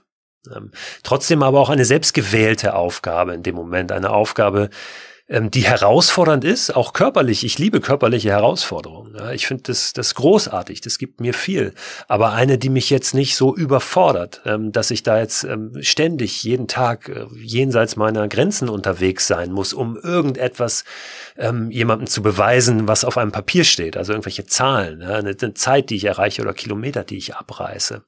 Ähm, und, und auch das lässt sich, glaube ich, übertragen. Ich habe äh, gerade vor, vor einiger Zeit mit jemandem gesprochen, der sich sehr intensiv damit beschäftigt, was macht es eigentlich aus, im Alter glücklich zu sein?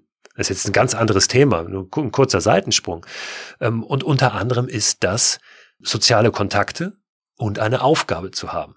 Ähm, weil wenn du keine Aufgabe mehr hast, wofür bist du denn dann noch da? So, und insofern war das für mich ähm, auch wichtig. Natürlich habe ich äh, auch im Hintergrund andere Aufgaben gehabt und gesehen und weil ich ja nun eine Familie habe, aber diese ganz konkrete Aufgabe zu haben, ähm, wirklich ähm, ja, nach vorne zu kommen und, und es nach Sylt zu schaffen über dieses Sein im Moment hinaus hast du aber natürlich trotzdem viele Gedanken gehabt, die dir so durch den Kopf gewabert sind auf dieser Reise. Und ich würde dich einfach mal bitten, wir kommen jetzt auch so langsam in Richtung Ende, ähm, dazu mal einen kleinen Auszug aus deinem Buch vorzulesen, das ja dann dieser Tage erscheint, ein paar Tage bevor diese Folge hier rauskommt.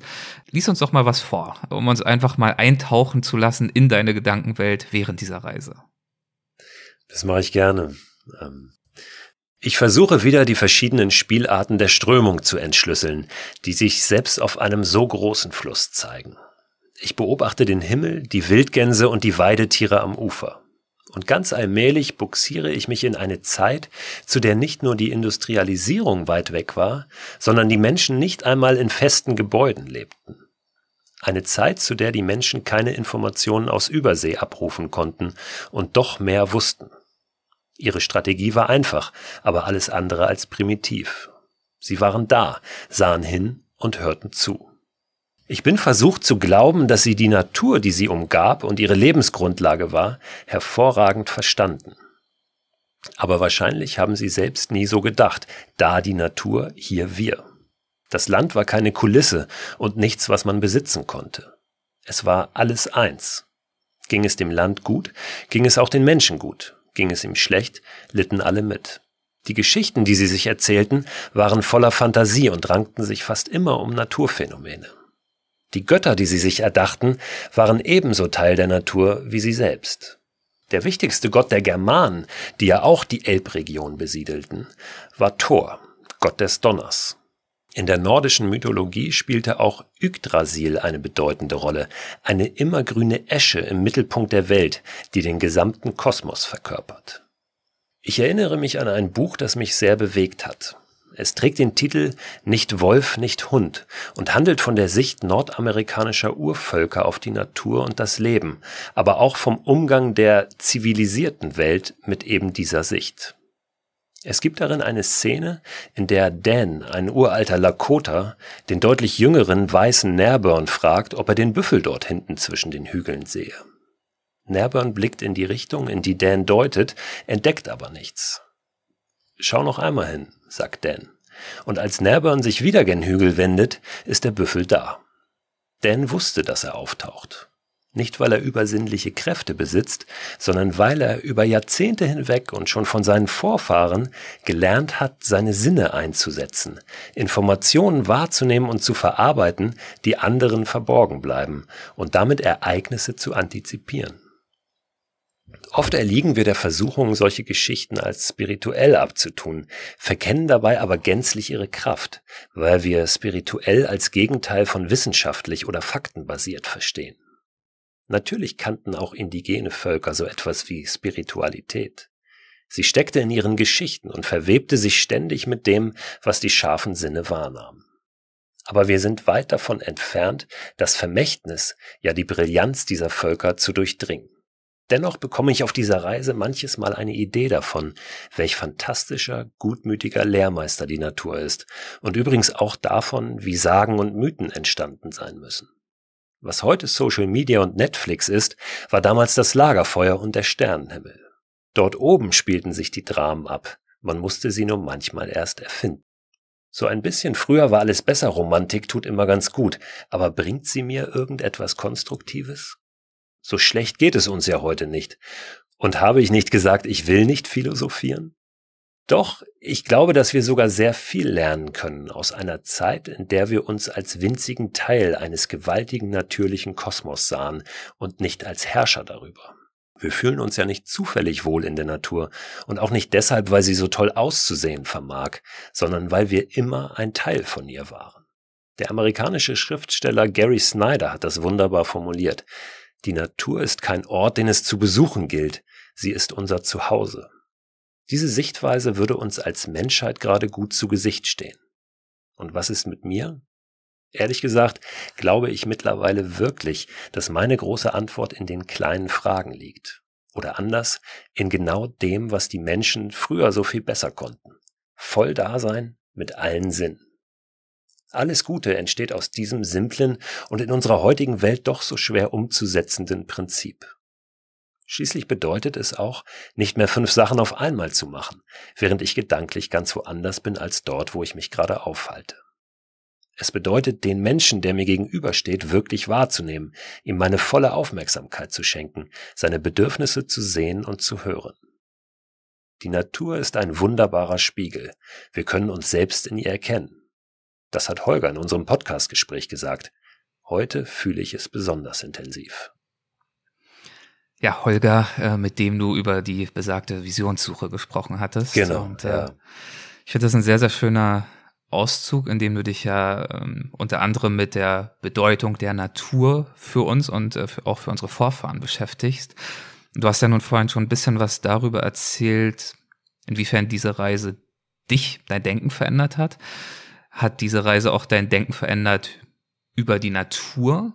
Und vielleicht auch konkret über die Natur Deutschlands, denn dort warst du ja nun Tag ein, Tag aus, Nacht ein, Nacht aus unterwegs und hast ja auch, ähm, das finde ich auch ein wichtiger Aspekt vielleicht, ähm, auch durchaus von einer neuen Perspektive kennengelernt, eben nicht aus dem Auto, vom Fahrrad, äh, von der Straße aus, vom Radweg aus, vom Wanderweg aus, sondern eben von diesem, aus dieser Flussperspektive auf Ufer blickend, aus Landschaften blickend, aus einer Richtung, aus der wir äh, all das im Alltag normalerweise relativ wenig bestaunen können. Ja, auch da gibt's verschiedene Ebenen. Also äh, auch ich, der Deutschland ja ganz gut kennt, sich viel mit dem Thema Mikroabenteuer beschäftigt hat, auch in vielen Ecken schon war, habe ganz tolle Gegenden noch kennengelernt, die ich so gar nicht kannte. Ja, zum Beispiel das thüringische Schiefergebirge, der Oberlauf der Saale, wo das fjordartig aussieht. Du denkst, du bist irgendwo in Skandinavien oder Kanada. Ja. Ähm, die Elbe, also noch vor Hamburg mit diesen weiten Auen, also ein fantastischer Strom, wirklich auch ein, ein Urstrom.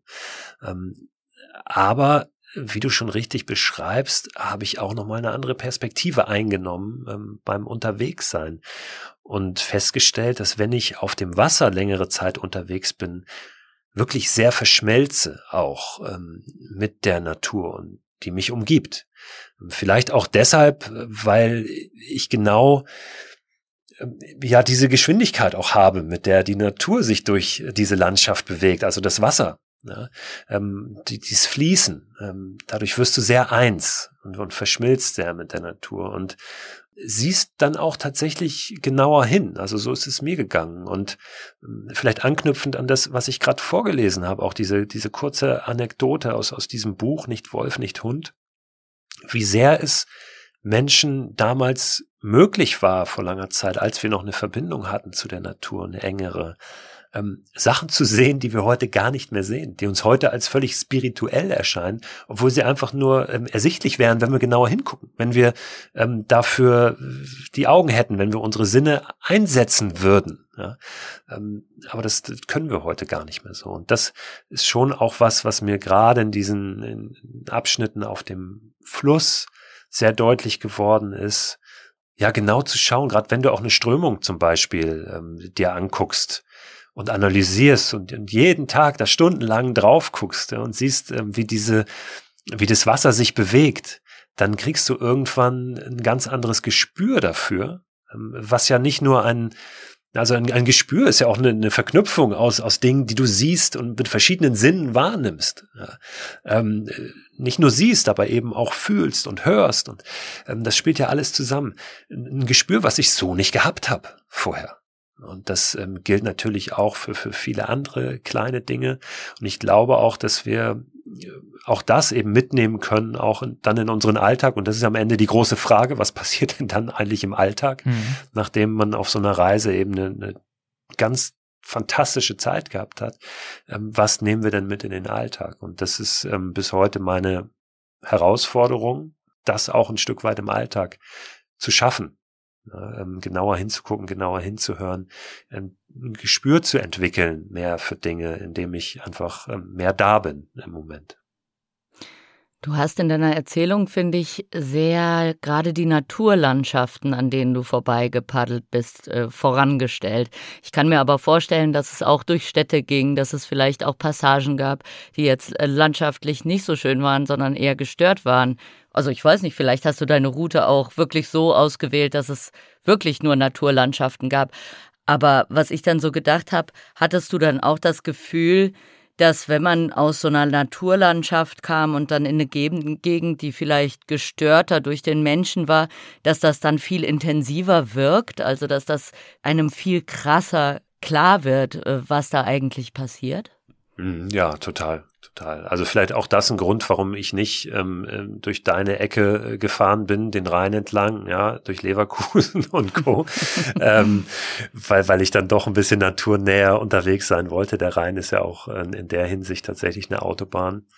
Ähm, ja, ich habe ich hab das nicht so oft gehabt, weil ich durch wenig große Städte gekommen bin und du auch vom Wasser aus das nochmal anders wahrnimmst. Ähm, in der Tat, also du bist da ähm, auf dem Fluss mehr entfernt, auch von dem, von der Bebauung zum Beispiel, die irgendwo, weiß ich nicht, 500 Meter hin, hinterm Fluss denn äh, zu sehen ist. Aber ähm, gerade auf der Saale zum Beispiel habe ich das auch gehabt, wo ich ähm, fantastische Tage erlebt habe, durch wunderbare Gegenden gekommen bin, wo, wo du Weinberge hast, ja, in Mitteldeutschland, ähm, tolle Hänge, die sich da erheben, rechts und links des Ufers, wo du, wenn es regnet, und das hattest nun oft auch ähm, auf meiner Tour das Gefühl, dass du fährst durch einen Regenwald. Ja, ähm, und da sind äh, Fliegenfischer, die im Wasser stehen, an denen äh, fährst du vorbei und es ähm, ist da wirklich sehr, sehr romantisch Englisch teilweise. Und dann kommst du irgendwann auf der Saale in eine Gegend, ähm, wo viel der deutschen Chemieindustrie auch angesiedelt ist, an dem Fluss, wo über Jahrzehnte auch ähm, schon in den Zeiten des Dritten Reichs, zu Beginn der Industrialisierung und auch, und auch zu DDR-Zeiten einfach viel Mist auch in der Saale gelandet ist, ja, also Abfälle von, von der Giftgasproduktion und Quecksilber und so weiter. Und da stehen auch heute noch, ähm, ja, große Fabriken, einfach Chemiefabriken äh, direkt am Saaleufer.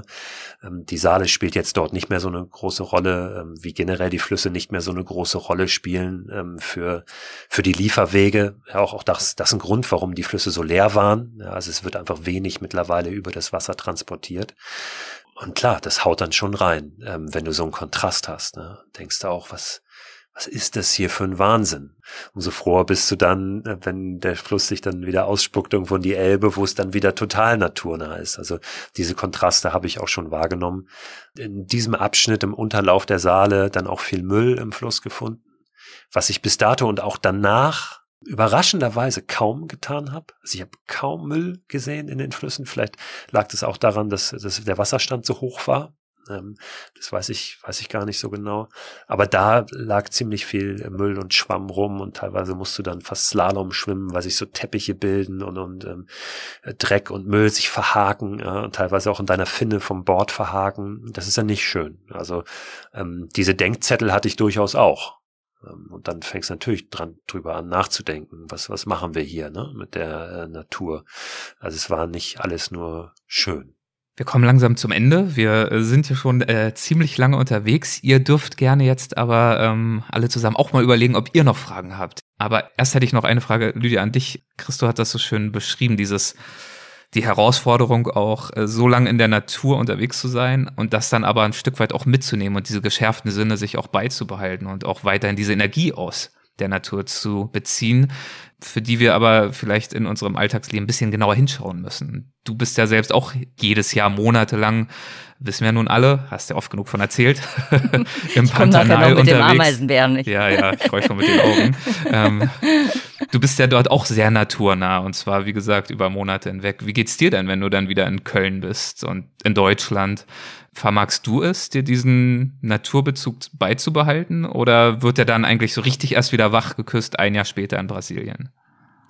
Ja, tatsächlich so ein bisschen so. Also bei mir ist das ja wirklich so, weil das Pantanal äh, so eine andere Welt ist dass das bei mir immer ist, als äh, würde ich äh, die Kassette umdrehen und äh, die neue Seite geht los. Also das ist wirklich für mich ähm, komplett anders und es fühlt sich dann auch immer jeweils im Paternal und jeweils hier so an, als wäre man nie weg gewesen. Hm. Und das andere kommt einem vor wie ein Traum. Aber ich habe natürlich schon das Pantanal immer irgendwie so in mir drin und in mir im Herzen und weiß, es gibt diese wunder wunderschöne Ecke, wo ich, da musste ich eben auch dran denken, als als ich dich nach dem Kontrast zwischen, zwischen dem Gestörten und der Natur gefragt habe.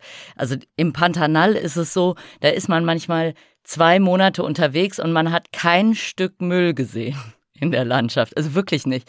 Und wenn dann eines da liegt, also irgendein Tempo, das runtergefallen ist, oder einmal habe ich tatsächlich so einen Luftballon äh, von Patrick Star von SpongeBob äh, irgendwo gefunden, der wohl von irgendeinem Jahrmarkt drüber geflogen ist. Aber dann knallt das so krass raus. Also das ist dann wirklich, das sieht man über hunderte von Metern, sieht man, dass da irgendwas liegt, was da nichts äh, zu suchen hat. Und äh, das ist eher das, was ich mir dann hier schon ein Stück weit mit hinnehme, dass ich einfach dieses tiefe Gefühl habe, irgendwo gibt es diesen ganz natürlichen Ort. Aber dass ich so sagen wir mal, spirituell oder in mir drin, äh, dass, dass irgendwas an mir, in mir ändert, ist, glaube ich, tatsächlich nicht so, weil dazu sind die beiden Sachen für mich zu unterschiedlich. Mhm. So, liebe Leute, Oliver hebt hier schon die Hand. Dann bitteschön. ja, Lydia hat mir die Frage schon so ein bisschen aus dem Mund genommen eben, äh, aber ich hake nochmal nach, äh, nach der Streckenführung, wie du dich da so vorbereitet hast. Also hast du wirklich dann optim, deine Strecke quasi optimiert, dass du möglichst wenig zu Fuß, möglichst viel Wasser unterm, unter den Füßen hast quasi? Und äh, wenn ja, wie viel, wie viel hast du letztendlich dann zu Fuß zurücklegen müssen? Ähm also ich habe die Strecke schon so geplant, dass ich so viel Wasser wie möglich machen kann, ohne jetzt auf den Rhein nehmen zu müssen. Ja, also ich wollte schon gerade auch durch den äh, Osten Deutschlands und so ein paar Gebiete mir mal anschauen. Aber da hast du dann irgendwann gar nicht mehr so viel Auswahl. Also da ist diese Strecke relativ festgelegt, die muss man sich auch erstmal suchen. Das ist auch was gewesen, was äh, besonders war in der Vorbereitung und, und äh, mir auch viel Spaß gemacht hat. Ich konnte nicht irgendeine Blaupause mir hernehmen, ähm, wie es zum Beispiel jetzt bei einer Alpenwanderung, äh, bei einer Alpenüberquerung gewesen wäre oder beim ähm, Jakobsweg, den schon wirklich zig, hunderte, tausende Menschen gegangen sind und sehr viele ähm, Berichte gibt, sondern es war was, das hatte noch niemand gemacht. Es ging mir nicht darum, aber es war einfach ein leeres Blatt, ähm, was ich beschreiben konnte für mich. Und ähm, so musste ich das tatsächlich äh, mir zusammensuchen ja, und so expeditionsartig dann äh, ja da da einen Weg finden. Und ja, immer dann, wenn es nötig war, ich dachte, äh, ja, hier kannst du diese beiden Flüsse nicht verbinden, dann habe ich gedacht, dann läufst du halt einfach. Ähm, am Ende kamen mehr Laufkilometer zusammen, ähm, als das auf dem Papier so hätte sein müssen, weil dann zum Schluss gerade, als ich auf der Ostsee unterwegs war und auf der Nordsee ja auch noch, ähm, also das letzte Stück rüber nach Sylt, das wollte ich ja nun auch paddeln, ähm, da war es schon September. So, und auch Ende September. Und da zogen die ersten Herbststürme durch. Und da konnte ich teilweise nicht paddeln. Ähm, das war nicht möglich. Da hatte ich dann auch nicht die richtige Ausrüstung vor, äh, dabei. Ich hatte ja noch nicht mal einen Neoprenanzug dabei. Das wäre zu schwer gewesen, zu schleppen. Ja. Ähm, das heißt, ich konnte dann teilweise nicht aufs Wasser.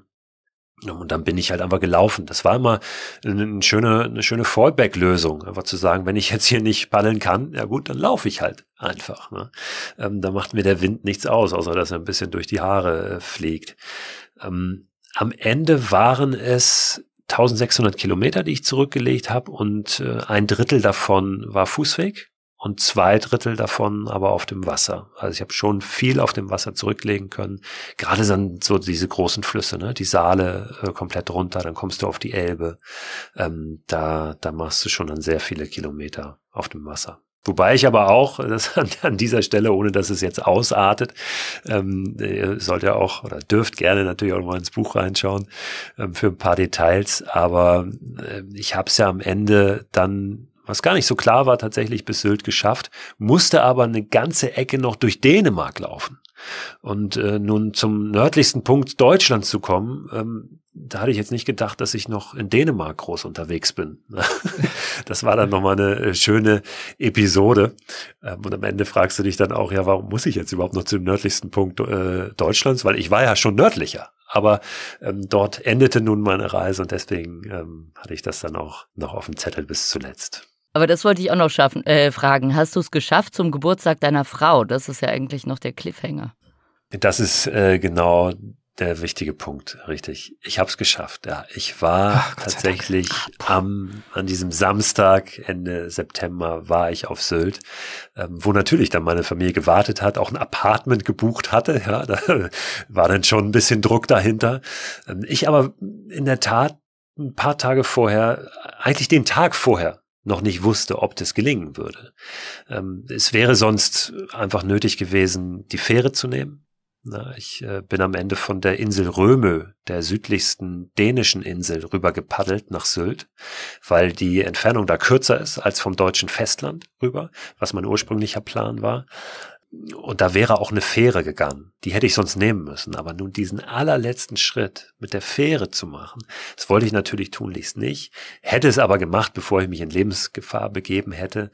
Aber ja, wie, wie das Drehbuch es so wollte, so könnte man es fast sehen, äh, ging in der allerletzten Nacht dann dieser Sturm weg.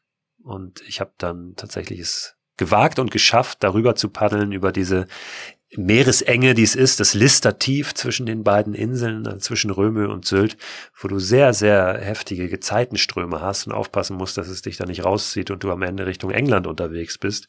Aber das hat funktioniert und ich war da und wir konnten uns zum Geburtstag in die Arme schließen.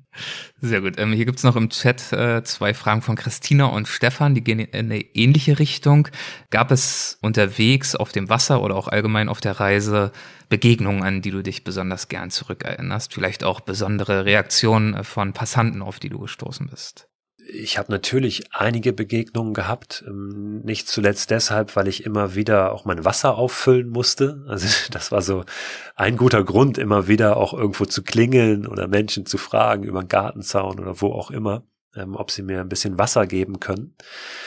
Und da habe ich ganz tolle Begegnungen gehabt. Ähm, bin immer wieder auch eingeladen worden, in Versuchung geführt worden, ne, also auch durch den Regen gelaufen und äh, da halten dann Autos an und fragen, ob sie einen mitnehmen können. Und du sagst, nein, ich möchte hier jeden Meter alleine laufen. Ja. Oder ähm, die werden Übernachtungen angeboten. Hm. Ja, irgendwo in einem äh, kleinen Dorf in, im tiefsten Thüringen, wo, wo eine alte Dame sagt, ja, du kann, kannst dir gerne auch das, das äh, Gästezimmer nehmen. ich dann gesagt habe, nein, ich möchte auch gerne draußen schlafen, das ist super nett. Aber danke. Also solche Begegnungen habe ich immer wieder gehabt und auch ähm, in, in jeder Ecke Deutschlands, ohne Ausnahme, erfahren, äh, dass wenn du als Reisender unterwegs bist, ich glaube, das muss man dazu sagen, weil das nicht, äh, die Menschen nicht jedem gegenüber sich möglicherweise so verhalten, aber wenn du als Reisender wahrnehmbar bist, dann erfährst du sehr, sehr viel ähm, Offenheit, auch Hilfsbereitschaft. So. Und ähm, das war toll, ähm, diese Erfahrungen zu machen. Und auch diese Begegnungen waren dann für mich intensiver, weil ich, weil ich dann irgendwann schon einfach sehr, sehr bei den Menschen da auch war und, und die mehr wahrgenommen habe, bewusster wahrgenommen habe, als vielleicht davor. Patrick hat noch eine Frage. Ja, ich wollte dich fragen, ähm, äh, du hast ja noch ein Leben und einen Beruf. Wie hast du den ähm, damit eingebunden? Das, äh, ich kann mir vorstellen, E-Mails, die beantwortet werden, ähm, Anrufe, die andauernd reinkommen, sowas ähm, stört doch auch irgendwie den, ja, den Flow, wie man da weiterkommt und wie das ähm, miteinander so funktionieren kann. Das ist eine gute Frage. Ich habe nun das Glück, dass ich irgendwann mal auf meine Visitenkarte geschrieben habe, Abenteurer Das heißt, dass das im Prinzip mein Beruf ist ja, und ich auch in gewisser Weise das als Dienstreise erklären konnte. Ja. Auch steuerlich. diese, diese, ja, das auch. Wobei das Schöne ja war, dass es nichts gekostet hat, ja. mehr oder weniger. Also ich hatte keine Übernachtungskosten und große Quittungen, die ich ablegen musste. ähm, aber ich konnte das natürlich in der Richtung auch, vielleicht auch von mir selber, das als allererstes äh, verargumentieren. Aber natürlich auch äh, auch bei mir laufen E-Mails rein, ja, und es gibt irgendwelche Dinge zu tun, sei es Steuern oder Corona-Rückzahlungen, also von Corona-Hilfen und was auch immer, ähm, wo man sich drum kümmern muss. Ich habe einfach hin und wieder, auch wenn ich da abends in meiner Hängematte lag, mein Handy angemacht und E-Mails gecheckt und einfach die allerwichtigsten kurz beantwortet. So, da habe ich mir dann schon mal Zeit für genommen, aber das Handy war sehr oft aus, war sehr oft im Flugmodus auch. Und dann habe ich mir mal so eine kleine, so ein kleines Zeitfenster genommen, wo ich einmal das Allerwichtigste ähm, sozusagen bearbeitet habe. Ähm, aber dann manchmal auch nur kurz zurückgeschrieben habe, ähm, wir können gerne Ende September, Anfang Oktober wieder sprechen ähm, und das klären, weil dann bin ich zurück und bis dahin bin ich jetzt erstmal äh, kaum erreichbar. Also insofern ist das natürlich, ja, vielleicht für jemanden, der einen ganz normalen Job hat, anders. Ich würde nicht empfehlen zu sagen, ähm, ich verstehe das als Homeoffice sozusagen und ich arbeite von unterwegs. Das wird wahrscheinlich nicht so gut funktionieren.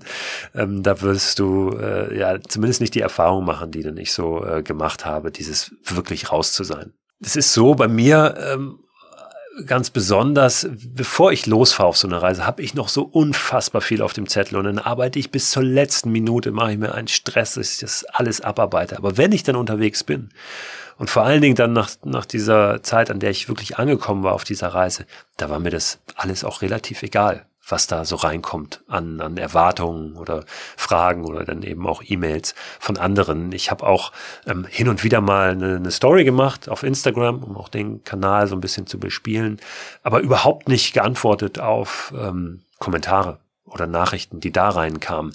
Ähm, es waren durchaus Menschen, die gesagt haben, hey, ich würde gerne mal mitpaddeln, ähm, einen, Abschnitt oder dich irgendwo treffen oder komm doch da vorbei, ähm, kannst einen Kaffee bei mir trinken. Ähm, ich habe immer gesagt, sorry, ist super nett, weiß ich zu schätzen, aber reagiere ich nicht drauf. Ähm, möchte ich auch nicht. Ich möchte mich nicht noch damit beschäftigen, jetzt zu koordinieren, wann ich wen an welcher Brücke treffe und bin möglicherweise eine Stunde vorher da und will da gar nicht warten, sondern will eigentlich weiter. Ähm, das, das wollte ich nicht. Dann ich wollte auch ein nicht, bisschen anders als Christine Türmer, die äh, legt ihre Routen ja mitunter auch danach aus, dass sie an möglichst vielen Fans vorbeikommt, die sie dann zu Kaffee und Kuchen oder zum Grillen einladen. Also das ist, auch das ist ja auch völlig legitim, ist ein anderer Ansatz auf jeden Fall.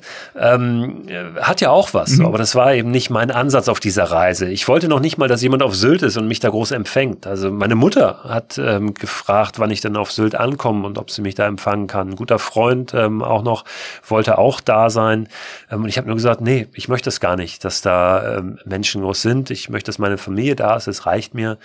Ja, ich möchte das im kleinen Rahmen halten. Und ähm, deswegen ähm, habe ich da gar, gar nicht groß kommuniziert von unterwegs. Also von unterwegs hast du nicht wahnsinnig viel kommuniziert. Hier jetzt heute umso mehr. Dafür möchte ich dir danken. Ist jetzt doch etwas länger geworden. Und ich Vielen mich entschuldigen. Ja. Für die Zeit, für die Energie. Vielen Dank natürlich an Lydia auch fürs dabei sein. Sehr gerne. Immer wunderbar mit dir und natürlich an euch alle für, ja, für eure Fragen, fürs dabei sein, für die Unterstützung. Das wissen wir sehr zu schätzen. Vielen Dank für den schönen Abend, Christo. Ich danke euch fürs Zuhören. Danke. Ja, danke sehr. Macht es gut zusammen. Ciao, ciao. Ja, macht's gut. Ciao, ciao. Danke euch. Schönen Abend. So, Lydia, das war's. Das war äh, Christo Förster äh, zu seinem Projekt Abenteuerland. Und ähm, mhm. ich habe mir fast schon gedacht, es ist ja doch ein etwas längeres Gespräch geworden. Es war ja auch eine lange Reise, ne? Es war eine lange Reise. Daher eben, lange Reise, langes Gespräch. Das ist schon in Ordnung. das ist schon in Ordnung. Wir müssen uns also nicht für entschuldigen, meinst du?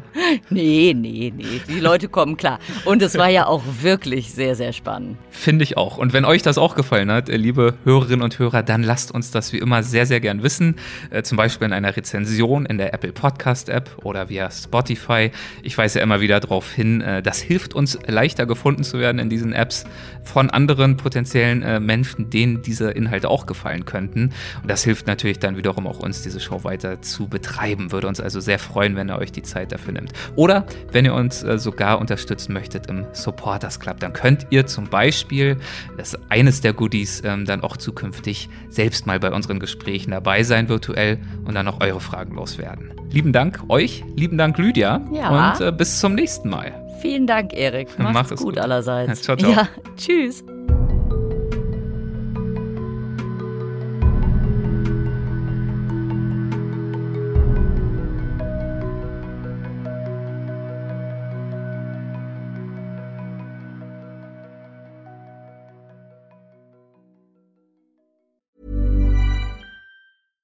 Ever catch yourself eating the same flavorless dinner three days in a row? Dreaming of something better?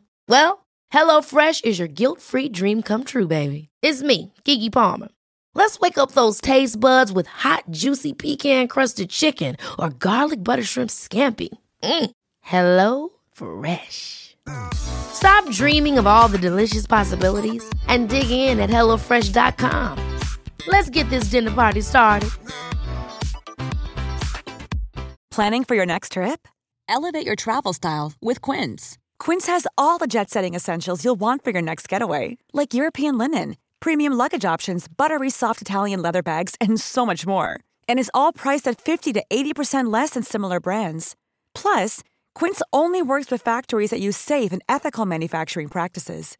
Pack your bags with high-quality essentials you'll be wearing for vacations to come with Quince. Go to quince.com slash pack for free shipping and 365-day returns.